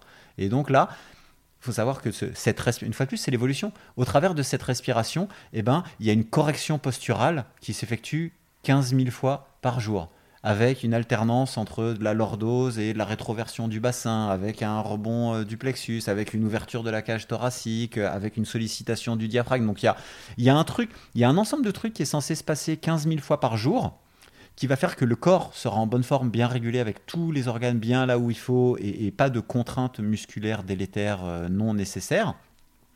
Quand on ne respire plus comme ça, eh ben 15 000 fois par jour, on met un P au casque de l'ensemble. Et donc, on développe toute une, forme de, toute une somme de tensions musculaires, d'agrégats de, de, de, vilains comportements, de mauvaises postures, etc., qui sont lus par le mental, au quotidien. C'est vraiment c'est tout le principe de là pour le coup de la neurologie, des travaux de Damasio. Euh, Damasio, c'est pas un, enfin pas que de Damasio, mais en gros c'est on sait voilà que il y a constamment une lecture de à chaque instant de tous les paramètres corporels, physiologiques des tensions dans le corps qui sont opérés par le cerveau et le cerveau est constamment en train de dire voilà est-ce que c'est vert, orange, rouge à l'intérieur pas de fumée sans feu. Quand ça va mal à l'intérieur, c'est qu'il y a une bonne raison, c'est qu'on est en train de se tendre, et donc il va aller chercher dans la réalité extérieure ce qui va mal, ce qui veut dire que notre cerveau, qui n'est pas une machine à fabriquer de l'objectivité, une lecture objective des situations, mais une machine qui est programmée pour la survie, et notamment la surreprésentation du danger, quand on n'est pas bien à l'intérieur du corps, quand tous les systèmes ne vont pas bien, il y a une lecture dégradée de l'environnement extérieur, et en gros, on devient soit dépressif, soit anxieux. Alors, on n'a pas besoin de ça, mais on, surjoue l'anxiété ou la dépression dans notre lecture hyper biaisée et inobjective de la situation, sans se rendre compte qu'on est simplement en train d'apposer un filtre Instagram sur la réalité qu'on observe. Et ce filtre Instagram qu'on met, c'est l'état de notre physiologie qui est lui-même dégradé. Pourquoi? Parce qu'on respire mal. Donc il y a toute une chaîne de, de, causalité et d'événements qui s'imbriquent les uns dans les autres. Euh, sur laquelle on peut intervenir de façon euh, rétroactive, c'est du rétro-ingénierie. Et à la base de tout ça, il y a déjà comment est-ce que je respire au quotidien? Est-ce que j'ai un schéma respiratoire qui permet de faire tout le boulot qu'il y a à faire en termes de mobilisation musculaire, correction posturale, du coup désinflammation de la physiologie, du coup désinflammation de l'anxiété, du stress, de la dépression, de tous les phénomènes mentaux de lecture dégradés de la réalité qui sont dus à une mauvaise physiologie? Et du coup, ben, quand on commence à respirer comme ça, c'est un espèce de d'assurance sécurité, un caisson de basse qui continue de fonctionner voilà, 15 000 fois par jour pour stabiliser l'ensemble et éviter que ça parte trop en sucette quand, on, quand sous le coup d'une constamment, 20 fois, 30 fois, 200 fois par jour, d'une mauvaise émotion, d'une peur, d'une mauvaise nouvelle, eh ben, on dégrade notre physiologie. Donc c'est comment est-ce que je me rends compte humblement que en tant qu'être humain, en tant qu'être tout sachant, tout pensant, bah, toute la magie de, de, ma production cérébrale est en fait vilement et bassement conditionnée à qu'est-ce qui se passe dans mes boyaux et dans mes artères. Donc c'est euh, comment je bouffe, comment je dors, comment je respire.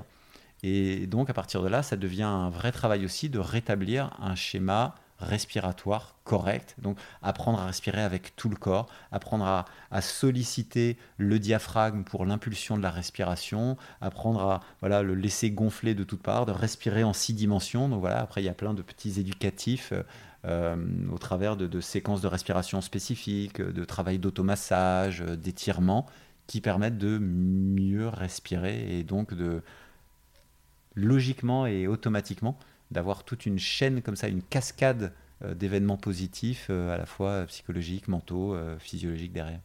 Et sans même parler d'exercices spécifiques, l'objectif c'est déjà d'apprendre à respirer profondément le, plus de fois possible dans sa journée.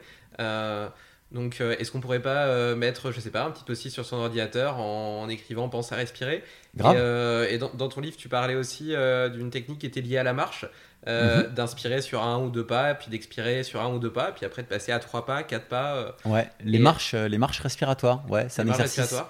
Ben, c'est un exercice qui est, je trouve génial, que moi je pratique beaucoup, parce que donc l'exercice consiste, comme tu l'as dit, à on va faire d'abord, on va inspirer sur un pas, expirer sur un pas puis inspirer sur deux pas, expirer sur deux pas, etc., etc. Et on va monter le compte. Donc au début c'est très facile, et puis petit à petit ça devient plus dur. Pourquoi? Parce qu'on se retrouve à, on n'est pas capable d'étaler. C'est comme la confiture. C'est comme si on mettait un gros pâté de confiture sur la tartine, mais on a du mal à l'étaler vraiment pour voilà faire toute la baguette. Quoi. Il faudrait vraiment que ce soit parfaitement distribué. Ben, cet exercice-là, sans aucune dimension technique spécifique, simplement par la contrainte qu'il crée, quand tu dois étaler ton inspiration sans te sentir en asphyxie sur 15, 20 ou 25 pas, naturellement, tu vas devoir te démerder et ton corps va devoir se démerder pour trouver les moyens de faire en sorte que ça se passe. Donc, pour peu que tu fasses ça 5, 10, 15 minutes par jour, eh ben, au fur et à mesure, tu vas trouver que tu avais une lésion ici, que tu avais un blocage là, que tu vas peut-être même pas t'en rendre compte, simplement tu vas devoir le corriger à force d'essayer, ce qui provoquera les paliers de solution, ce sera forcément que tu auras réussi à désenclencher un truc qui était ancré et qui était mal barré dans ton corps.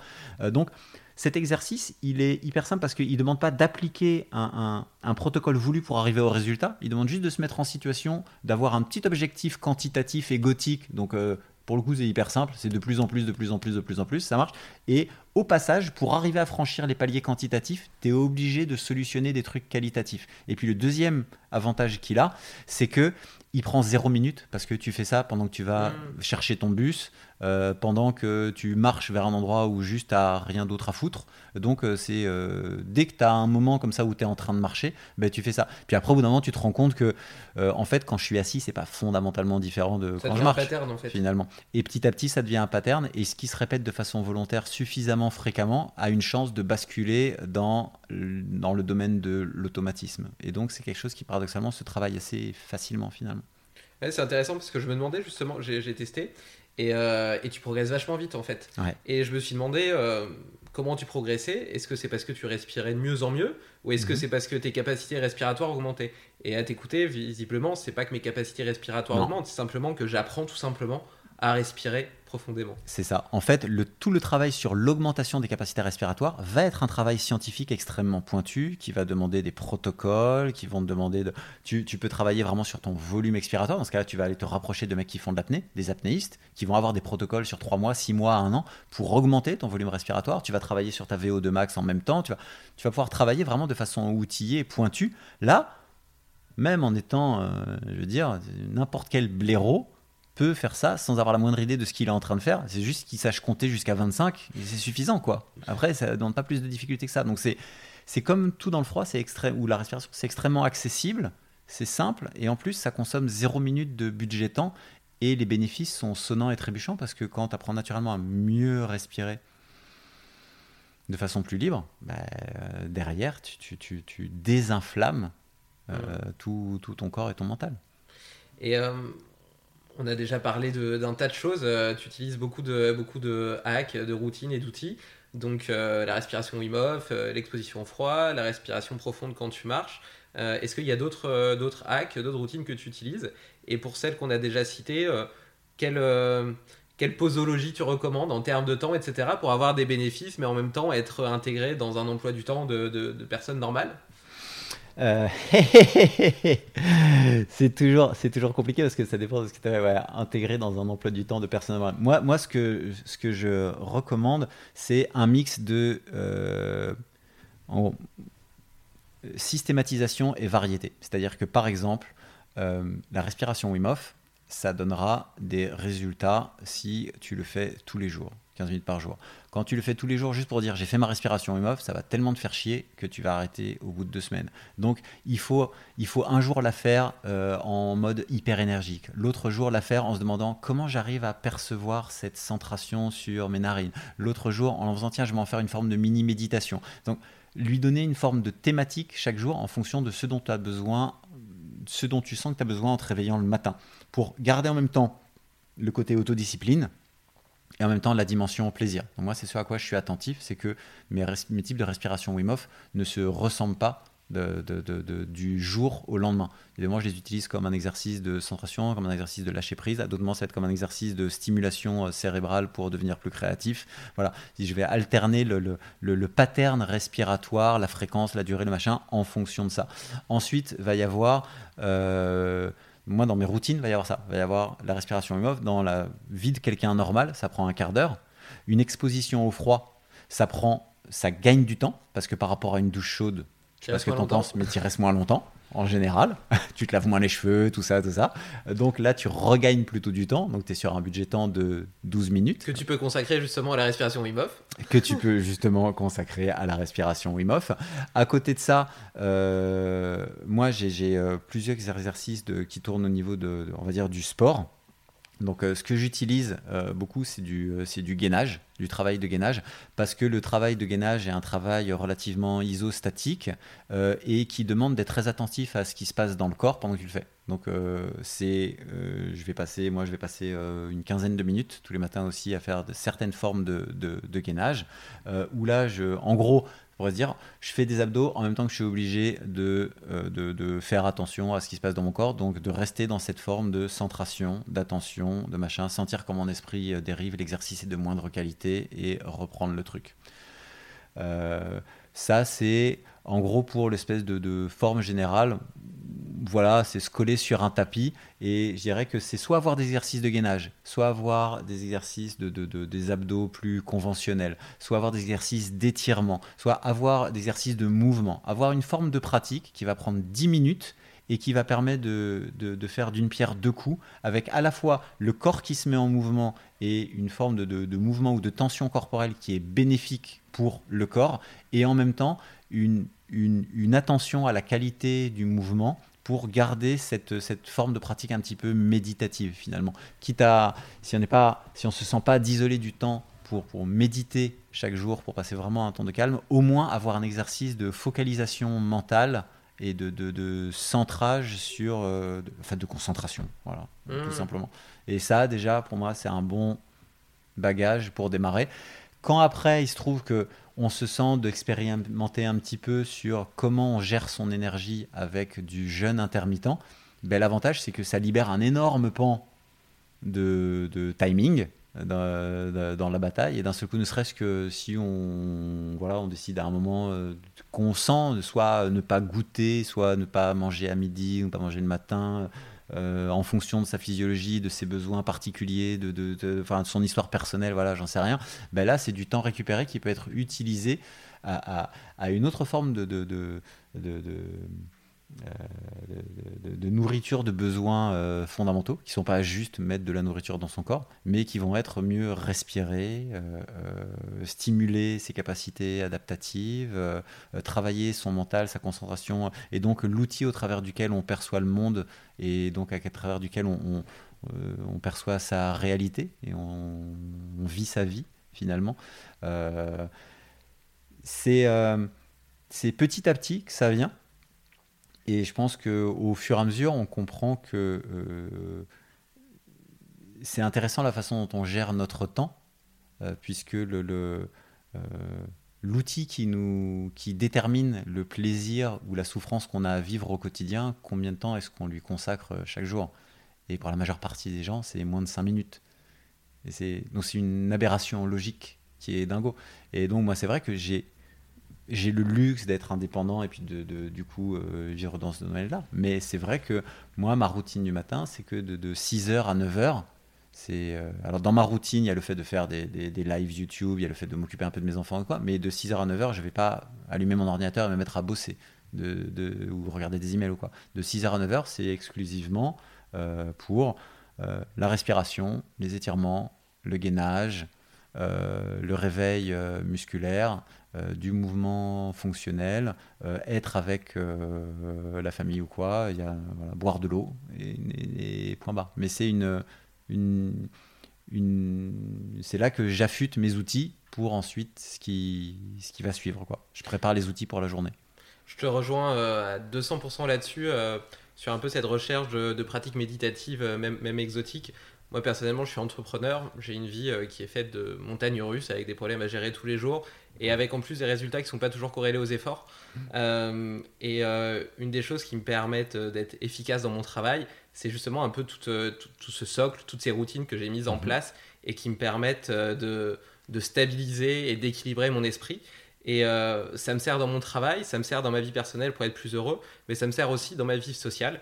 Et euh, je, te donne un exemple. En fait, le, sport, le froid ou la méditation, même dans sa forme la plus, euh, la plus basique, mhm. euh, ont plus ou moins tous les mêmes effets, qui est de le, lâcher prise, le fait d'être dans le moment présent, la concentration sur ce que tu es en train de faire, et, justement de faire un petit peu le, le, ménage dans ton cerveau et de laisser s'évacuer tous les nuages qui passent dans ta tête. Et, et, par exemple, en rentrant du boulot le soir, systématiquement, je fais 10 minutes de méditation pas parce que je suis passionné de méditation, à base je suis plutôt hyper actif, donc euh, c'est un peu antinomique pour moi d'en faire, mais parce que j'y ai trouvé des, des, avantages probants, qui sont notamment le fait d'être réellement présent et à l'écoute de ma copine après, parce que sinon mon boulot continue à tourner dans ma tête et euh, elle me parle et en fait assez rapidement je décroche et je l'écoute plus. Mm. Et euh, c'est horrible à dire, mais, mais c'est la vérité. Et grâce à la méditation, ça me sert de sas en fait, sas de décompression. Et après, je peux passer à l'après, justement, être dans le moment présent, dans l'écoute. Et, euh, et d'ailleurs, bah, je pensais pas le faire à ce moment-là, mais j'en profite pour faire un, un parallèle avec la conclusion de ton livre. Alors déjà, je, commence par présenter ton livre qui est Le froid m'a sauvé. Mhm. comme je le disais tout à l'heure avant le podcast, je voulais pas le lire au début parce que j'avais déjà lu celui de Scott Carney sur le froid et puis pas mal de choses sur le sujet et j'avais l'impression qu'il serait redondant. Et, et j'étais doublement agréablement surpris. La première par euh, ton style littéraire qui est euh, réellement incisif et original. Et euh, la seconde, parce que c'est hyper bien raconté et qu'il y a toute cette ouverture justement sur la partie mentale qui va beaucoup beaucoup plus loin que. Et d'ailleurs, passé. c'est assez marrant parce que Scott Carney, dans mhm. son livre, euh, lui aussi, il a découvert des choses, mais pas les mêmes choses que toi, et il est parti justement dans la direction d'essayer de trouver euh, d'autres sources de stress, en fait, mhm. toujours plus euh, dures, avec, je sais pas, les, les, les courses d'obstacles un peu hard, etc., les électrocutions. Enfin, voilà, il est vraiment parti là-bas. Et toi, tu es parti dans une autre direction qui est la, le fait de se recentrer sur soi, de comprendre un peu l'essence du bonheur et des besoins fondamentaux qu'on a. Euh, et, donc j'en arrive au parallèle que je voulais faire, qui était la, une partie de la conclusion de ton livre, et qui disait que l'inflammation chronique de nos sociétés, c'était notre incapacité à être heureux dans le moment présent. Euh, mm. Est-ce que tu peux détailler un peu euh, cette philosophie que je partage totalement et que je trouve hyper intéressante? Ouais. ce, qui est, ce qui est finalement frappant dans le froid, c'est que tu, tu gagnes sur les deux niveaux. C'est-à-dire que quand tu vas te mettre dans le froid, euh, et que tu sens cette souffrance et que tu l'apaises et que tu trouves une forme de, bonheur dans l'inconfort, tu te rends compte que même dans l'inconfort, suivant comment tu gères euh, ton mental, finalement, tu as la capacité à créer une expérience positive. Donc, euh, ce n'est pas les conditions externes qui déterminent est-ce que tu vas être heureux ou pas, tu as vraiment ton mot à dire là-dedans. Donc tu peux pas choisir ce qui t'arrive dans la gueule, mais tu es toujours libre de choisir comment tu vas y réagir et comment tu vas décider de te raconter l'histoire de ce qui t'arrive et de, vivre plus ou moins positivement les événements. Donc ça, c'est un truc qu'on sait depuis longtemps, c'est la tarte à la crème de tout développement personnel un petit peu sérieux. Mais là, tu as une façon de, constater ça, de voir que, putain, la marge de manœuvre, elle est énorme sur le levier juste de ton mental. Donc c'est une fois, dix fois, quinze fois par jour. Chaque fois, tu constates et tu constates. Donc petit à petit, tu crois vraiment, tu crois par les tripes. Donc ça, c'est le premier truc sur lequel tu gagnes. Et après, le deuxième truc sur lequel tu gagnes, c'est que quand tu sors de ce travail où tu es là, tu es concentré, tu sens que tu as besoin de faire un effort cognitif pour rester aux commandes, pour transformer une matière première qui n'était pas géniale de prime abord, tu es à poil dans la glace, on t'a pas fait un, genre c'est pas un tapis euh, velours quoi, mais tu es capable de gérer, donc tu as de la ressource. Derrière, quand tu sors et tu te réchauffes, tu te rends compte que être dans une pièce à 20 degrés, c'est une vraie définition du bonheur aussi, quoi. Mhm. Et donc, petit à petit, tu apprends à revaloriser aussi les plaisirs simples qu'on prend pour acquis. Et ce qui est le problème du mécanisme très documenté en anthropologie de, l'adaptation hédoniste, c'est que le, cerveau euh, étant une, machine faite à nous faire aller de l'avant, euh, l'une des, premières prédispositions qu'on a ancrées dans l'ADN, c'est l'insatisfaction permanente. Donc, euh, on, joue sur un terrain biaisé, on, on ne gagnera jamais contre le casino. C'est pas possible. Pas tant qu'on juste se contente de racheter des jetons. Donc le fait de vouloir penser que c'est une fois que j'aurai ça, une fois que j'aurai ça, bref, quelque chose que je n'ai pas, que je serai heureux.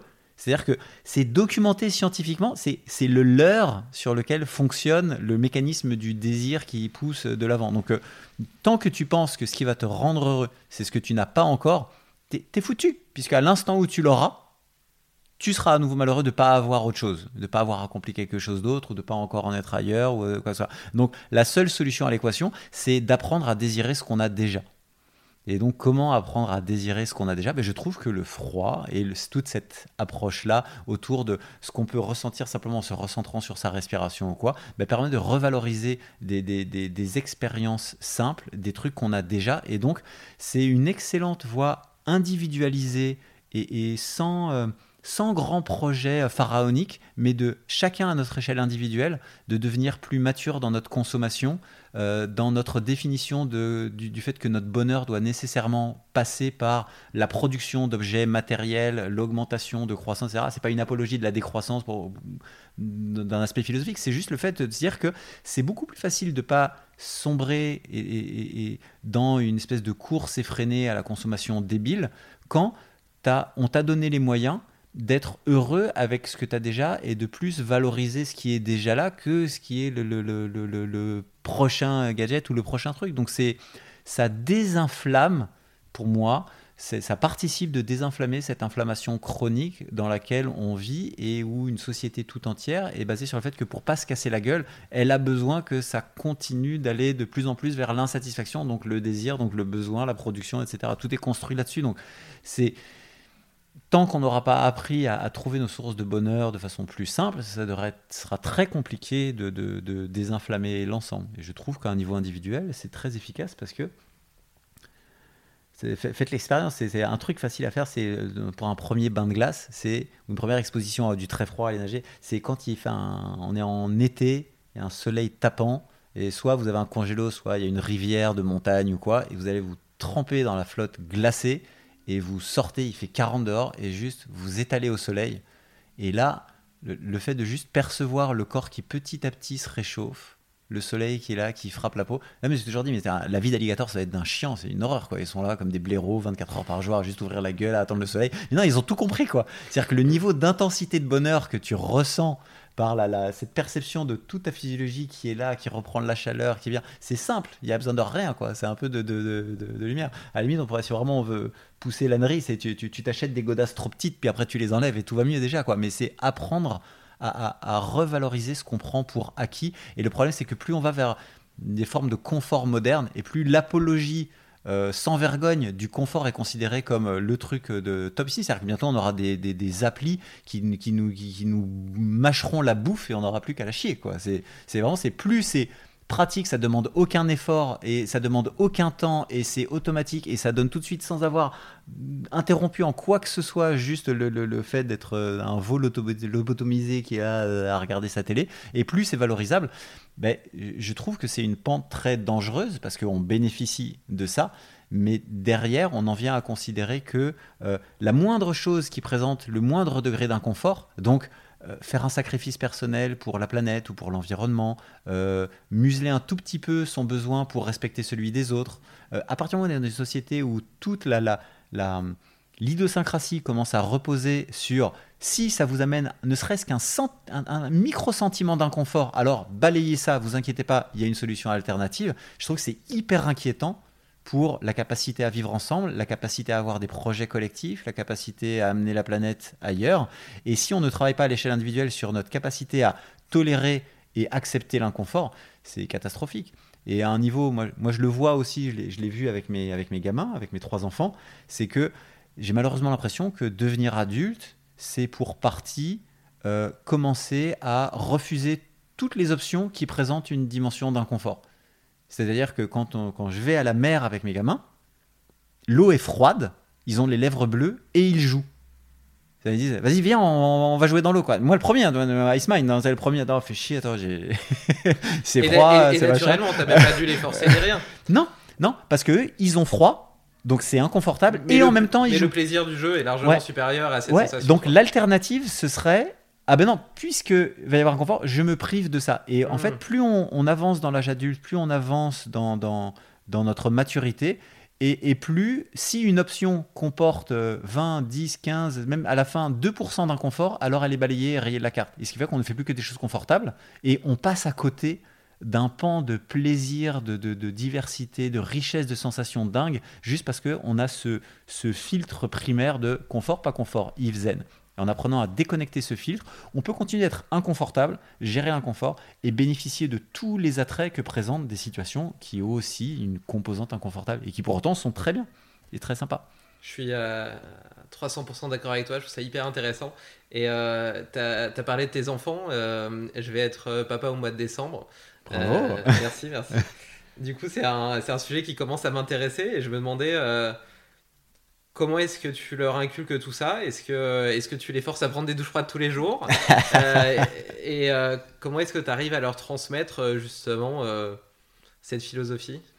Il y a un premier aspect qui est le jeu. Donc, euh, tant qu'un truc est amusant, à ce côté un petit peu challenging, euh, ça les, ça les intéresse. Donc, euh, c'est toujours prendre ça sous l'angle du jeu. Ils sont souvent partants pour jouer à ça, jouer au Freud, etc. Il y a bien sûr la connivence avec papa, faire la même chose que papa, donc être des mini Ice Mine. Donc, ça, ça leur, ça leur plaît aussi. Et après, il y a une, chez moi en tout cas, une vraie préoccupation sur le monde dans lequel ils vont vivre, qui est un monde super, qui va vite, etc.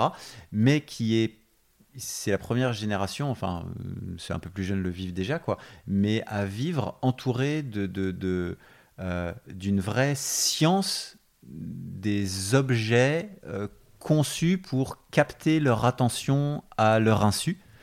Et sachant que la qualité de la vie qu'on va avoir dépendra de la qualité, c'est la qualité de l'expérience vécue qu'on aura. Ce sera la qualité de la capacité qu'on aura à investir euh, mentalement, de l'énergie mentale, psychique sur un, vécu, une expérience, le, fait qu'ils ne soient, que leur capacité à contrôler ça, cet aspect-là, soit menacée par, euh, bah, par des choses qui, enfin, qui, qui, sont pensées et conçues pour prendre le dessus et prendre le contrôle de la capacité attentionnelle. Je suis personnellement très inquiet euh, de ça. Et donc, c'est peut-être par rapport à un parent euh, qui juste a d'autres préoccupations, plus centrées sur le fait que mon enfant soit en bonne santé, euh, qu'il ait tout le confort matériel qu'il lui faut, etc. Moi, je pense que la grosse bataille que j'ai envie de mener pour eux, c'est leur donner tous les outils pour avoir une chance de continuer de, maîtriser leur mental.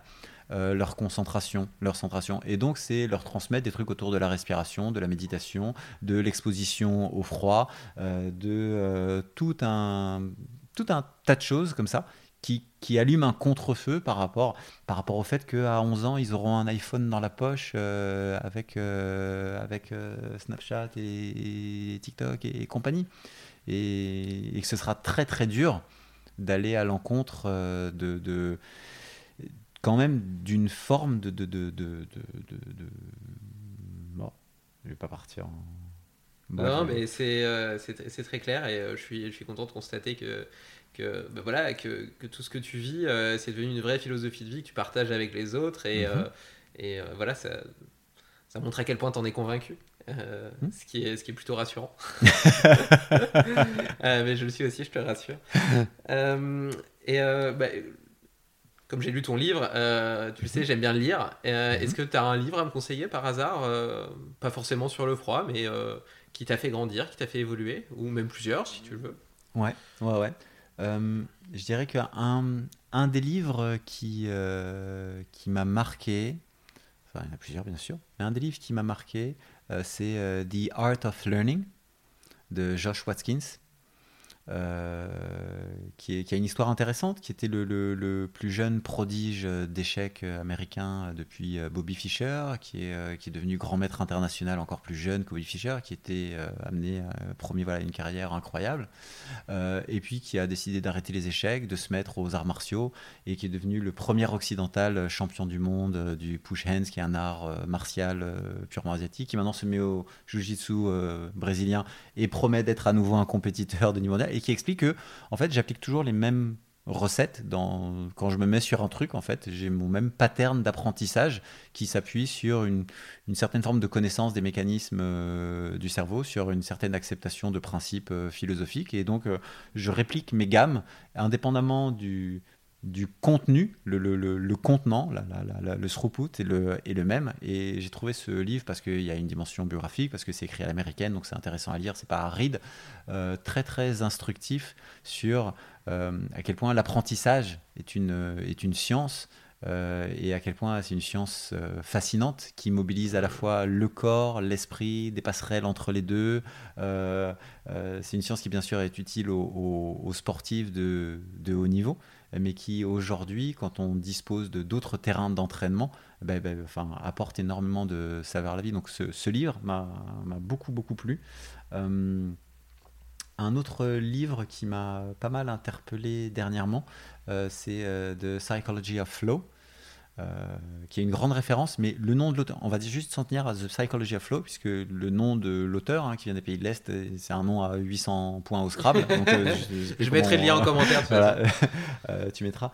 Non, mais qui, qui justement, pareil, décortique de façon scientifique si on peut dire, au-delà des, apparences et des théories, quand on fait euh, une, réelle étude longitudinale, transversale sur des dizaines d'années, sur des, dizaines de cultures, euh, euh, sur des centaines de milliers de personnes, sur qu'est-ce qui vous rend heureux finalement, voilà, là tu t'aperçois qu'il s'agit de, process mentaux. C'est-à-dire que ce que je veux dire par là, c'est que euh, là où on pourrait penser que bah, moi, si euh, j'ai plein de blé et euh, je peux être sur une île déserte toute la journée, c'est, enfin, je, serai au, pinacle du bonheur. Quand tu regardes, non, concrètement, réellement, quand on interroge vraiment les gens et qu'on les suit sur des dizaines d'années, quels sont les moments qui vous ont marqué comme étant particulièrement, c'est ce moment où on est sur la ligne de crête, où il y a une forme de stress, mais qu'on est tout à fait capable de gérer parce qu'en mobilisant nos capacités et pour mobiliser ses capacités en étant hyper concentré sur ce qu'on est en train de faire au point d'être complètement immergé dans l'activité et de d'oublier son ego au sens de d'oublier la méta-analyse qu'on fait de la situation pour être juste plongé dans la situation, ce sont ces moments de flow qui sont en fait constitutifs d'une expérience optimale et d'un vrai moment de, de bonheur. Et donc comprendre quelles sont les composantes de cette dynamique de flow pour ensuite essayer de les intégrer dans de multiples activités au quotidien pour donner plus de saveur à chaque, de ces, micro-moments du quotidien. Voilà, euh, je pense qu'il y a une forme de, capacité à réingénierer sa vie pour ramener un peu de stress, un peu de tension dans sa vie, pas, pas se faire mal, mais, mais euh, euh, arrêter de se convaincre que c'est euh, quand je serai plus en train de bosser que je serai enfin heureux. Non, c'est pas quand je suis en train de bosser, mais que j'arrive à mettre une dimension de plaisir, de challenge, d'apprentissage de, nouvelles choses dans mon boulot, que là, j'arrive à, créer quelque chose. Et ça, j'ai pareil, j'ai de nouveau une marge de manœuvre énorme dans ce que je suis en train de dire, plutôt que de penser que c'est que quand j'aurai mon jet ou que quand je serai le, champion numéro un de ceci ou cela, où j'aurai ma médaille d'or, quoi, que enfin je pourrai être heureux, c'est une vue de l'esprit. Mmh. ça sert à motiver pour aller de l'avant, mais ça, en gros, c'est le chemin qui est important plutôt que l'arrivée. Mais une fois qu'on a dissé le chemin, on se dit, ouais, c'est quoi? Ah, Là, ce que je trouve intéressant dans ce livre, c'est qu'il décortique les différentes composantes du chemin, des boucles de feedback et de rétroaction rapide, des, des, objectifs euh, prédéfinis sur certains domaines euh, précis, euh, la capacité à monter en compétence, ta, ta, ta, voilà, on a la petite liste. Et et on, voit que ça fait sens. Et puis, euh, c'est pas c'est pas une, une, connerie abrutissante américaine, euh, genre vous allez devenir euh, les rois du monde avec les sept recettes du succès ou quoi. Non, c'est voilà, c'est du boulot, c'est des patterns, il y a des règles, faut respecter et après il faut travailler suivant les règles. C'est comme toute chose dans la vie, c'est, on peut se marrer, mais c'est une compréhension du processus à l'œuvre qui permet ensuite de faire le truc. Et, plutôt qu'acheter la soupe de développement personnel, une fois plus à la ricaine, à la californienne, où faut juste, ça va vous demander 0 minutes, en 3 minutes par jour, vous pouvez devenir millionnaire. Enfin, voilà, ce genre de conneries. Donc j'ai trouvé ça intéressant aussi. Euh, je l'ai euh, lu récemment, The Psychology of Flow. Et un un autre ouvrage euh, euh, qui est plus euh, discrétionnaire, qui est moins connu, mais que je trouve absolument exceptionnel. c'est un, Je crois que je l'ai là, d'ailleurs.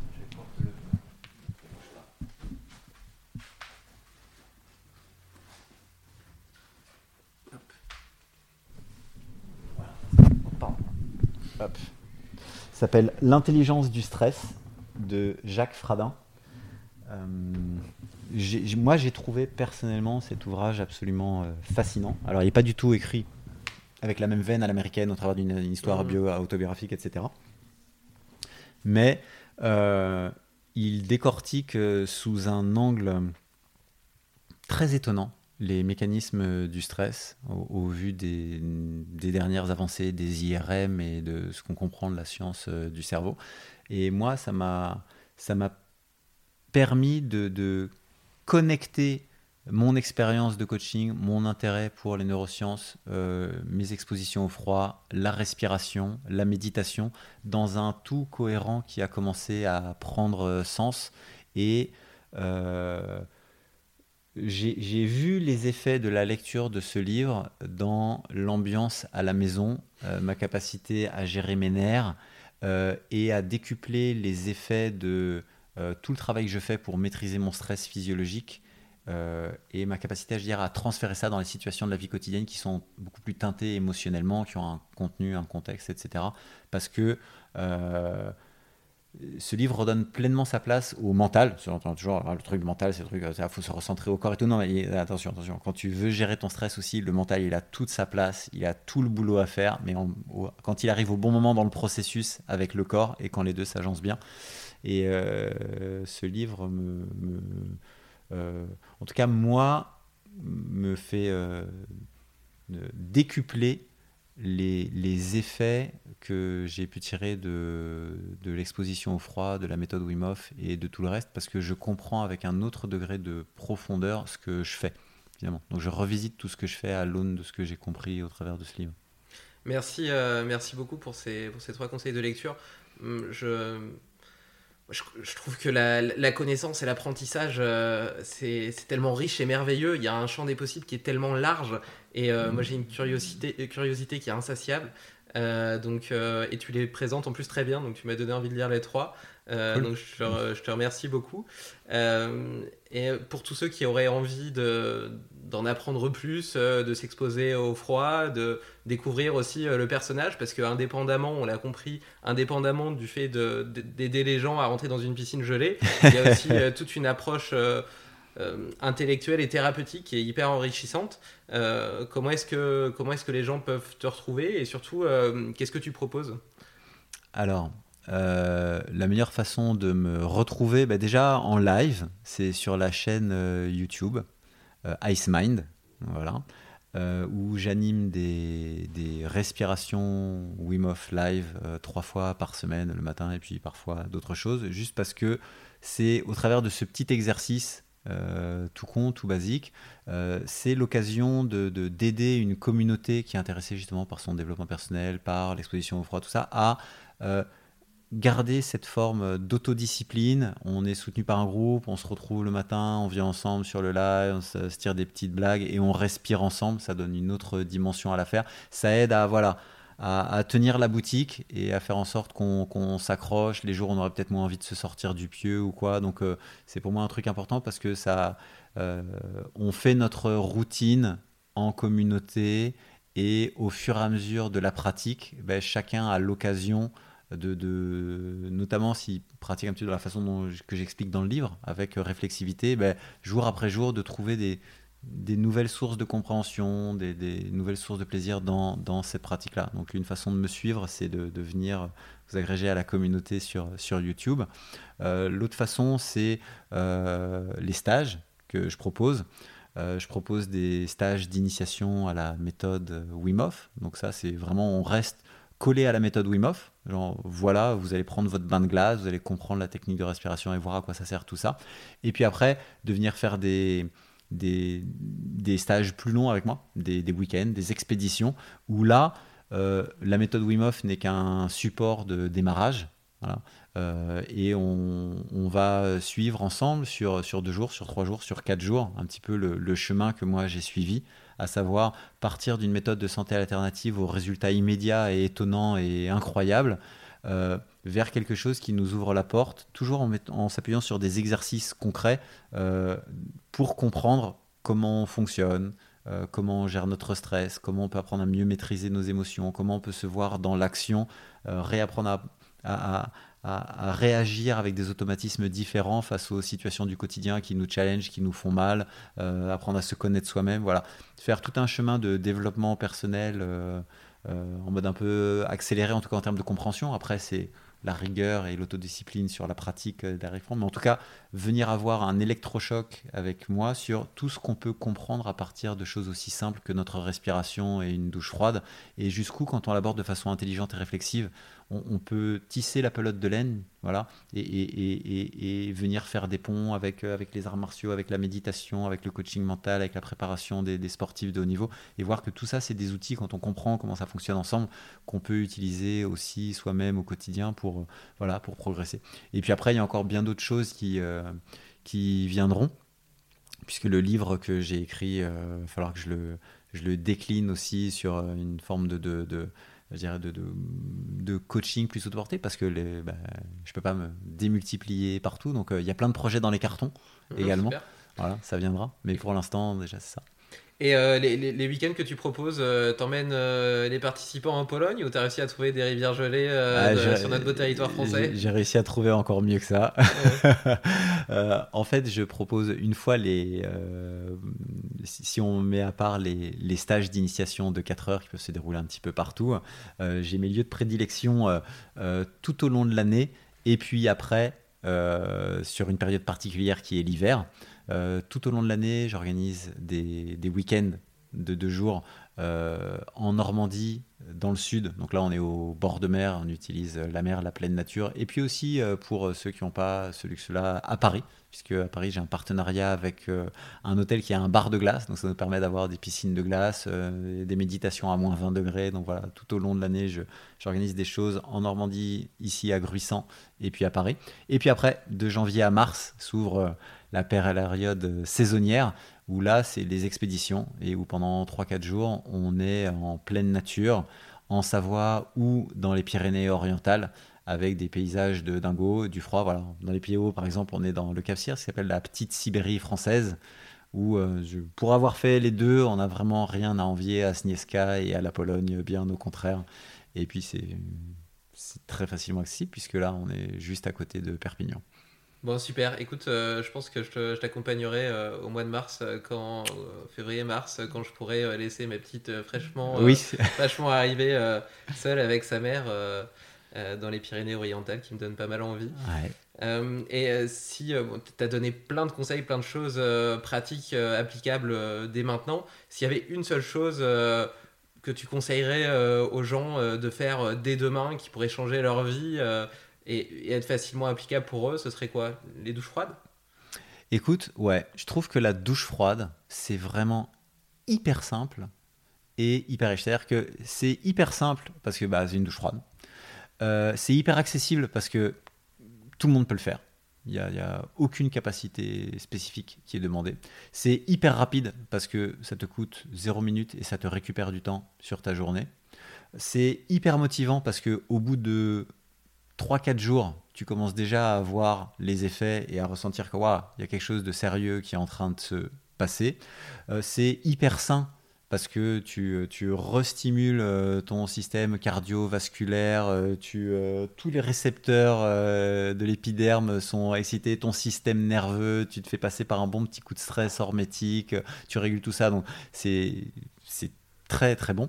Euh, et puis derrière, c'est en plus un exercice avec lequel tu peux t'amuser pendant des années et des années. Parce qu'au début, tu veux juste euh, arriver à tenir. Puis après, tu te mets des petits challenges. Allez, je vais tenir deux minutes. Après, je vais tenir cinq minutes. Après, tu te dis, j'ai envie de, euh, de, de, de- de parvenir à rétablir mes physiologies le plus rapidement possible. D'abord, il me faudra 40 secondes à souffrir, puis 30, puis 20, puis, puis après, à peine une respiration, boum. Puis après, je me dirai, ah, comment je vais me servir de la douche froide après dans mon quotidien pour comprendre comment, quand il m'arrive une merde, pareil, je me ressens tout de suite sur ma respiration, je rétablis rapidement, etc. Comment je peux me servir de la douche froide pour apprendre à arrêter de faire des montagnes des problèmes qui m'arrivent. C'est-à-dire là, par exemple, je sens bien que j'ai froid là et là, mais attends, mais le reste, le corps est au chaud, ça, ça va, cette zone, ça se passe bien, donc je relativise, comment je peux faire? Tu peux après t'amuser sans cesse et, en- et comprendre à quel point, dès que tu as un exercice qui permet de transformer des concepts en sensations concrètes, tu comprends beaucoup plus vite les Mhm. concepts. Et donc, ça rend l'apprentissage et le développement personnel beaucoup plus intéressant parce qu'il est plus concret et plus rapide. À noter qu'il y a peut-être euh, une façon euh, plus, plus simple de commencer que de directement se mettre euh, sous l'eau gelée. C'est de commencer, c'est simplement terminer une douche chaude par une douche froide. Mhm. Euh, étant donné qu'on est déjà mouillé, c'est- probablement plus facile et puis euh, on, est, on est déjà dessous. quoi. Il n'y a, a pas le premier pas à Il y a pas faire le pour arriver pas. dans la douche. Quoi. Mm. Et du coup, ça te donne aussi une gradation, puisqu'au début, tu prends Oui, tes voilà. douches froides, après tu termines, voilà, enfin tu prends tes douches chaudes, tu termines par du froid, après tu fais de l'écossais, tu fais du chaud-froid, chaud-froid, puis après tu fais du froid en allant tout doucement, et après tu prends plaisir à Démarrer directement dans le froid. ouais, mettre, aller dehors, allumer le jet d'eau, le mettre à toute blinde, et surtout pas commencer par la jambe, là direct le mec sur la nuque pour que pff, ça pète fort et ça régule très vite, quoi, et que ce soit plus amusant. Donc voilà, tu peux t'amuser avec ça euh, longtemps. Bon, merci pour ce, pour ce plan de projection, pour ton temps et pour tous tes conseils.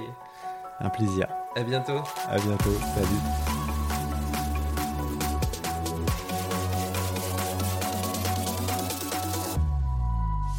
Bravo, tu as écouté cet épisode jusqu'au bout. Si tu veux être sûr de ne rien oublier, retrouve le résumé de l'épisode et tous les hacks de mon invité du jour sur limitless-project.com. Mais avant, pense à me laisser une note de 5 étoiles sur ton application de podcast. C'est la meilleure façon de soutenir mon travail et de m'aider à convaincre de nouveaux invités de venir partager leurs secrets. As a person with a very deep voice, I'm hired all the time for advertising campaigns. But a deep voice doesn't sell B2B, and advertising on the wrong platform doesn't sell B2B either. That's why if you're a B2B marketer, you should use LinkedIn ads. LinkedIn has the targeting capabilities to help you reach the world's largest professional audience. That's right, over 70 million decision makers all in one place. All the big wigs, then medium wigs, also small wigs who are on the path to becoming big wigs. Okay, that's enough about wigs. LinkedIn ads allows you to focus on getting your B2B message to the right people. So, does that mean you should use ads on LinkedIn instead of hiring me, the man with the deepest voice in the world? Yes. Yes, it does. Get started today and see why LinkedIn is the place to be to be. We'll even give you a $100 credit on your next campaign. Go to linkedin.com slash results to claim your credit. That's linkedin.com slash results. Terms and conditions apply. Get the best workout with the best kept secret in fitness. Hydro, the state of the art at home rower. Hydro engages 86% of your muscles, delivering the ultimate full body workout in just 20 minutes. From advanced to beginner, Hydro has over 4,000 classes that are shot all over the world and are taught by Olympians and world class athletes. For a 30 day risk free trial with free standard shipping, go to hydro.com and use code ROW500 to save up to $500. That's H Y D R O W.com. Code ROW500. Tired of ads barging into your favorite news podcasts? Good news. Ad-free listening on Amazon Music is included with your Prime membership. Just head to amazon.com slash ad-free news podcasts to catch up on the latest episodes without the ads. Enjoy thousands of ACAST shows ad-free for Prime subscribers. Some shows may have ads.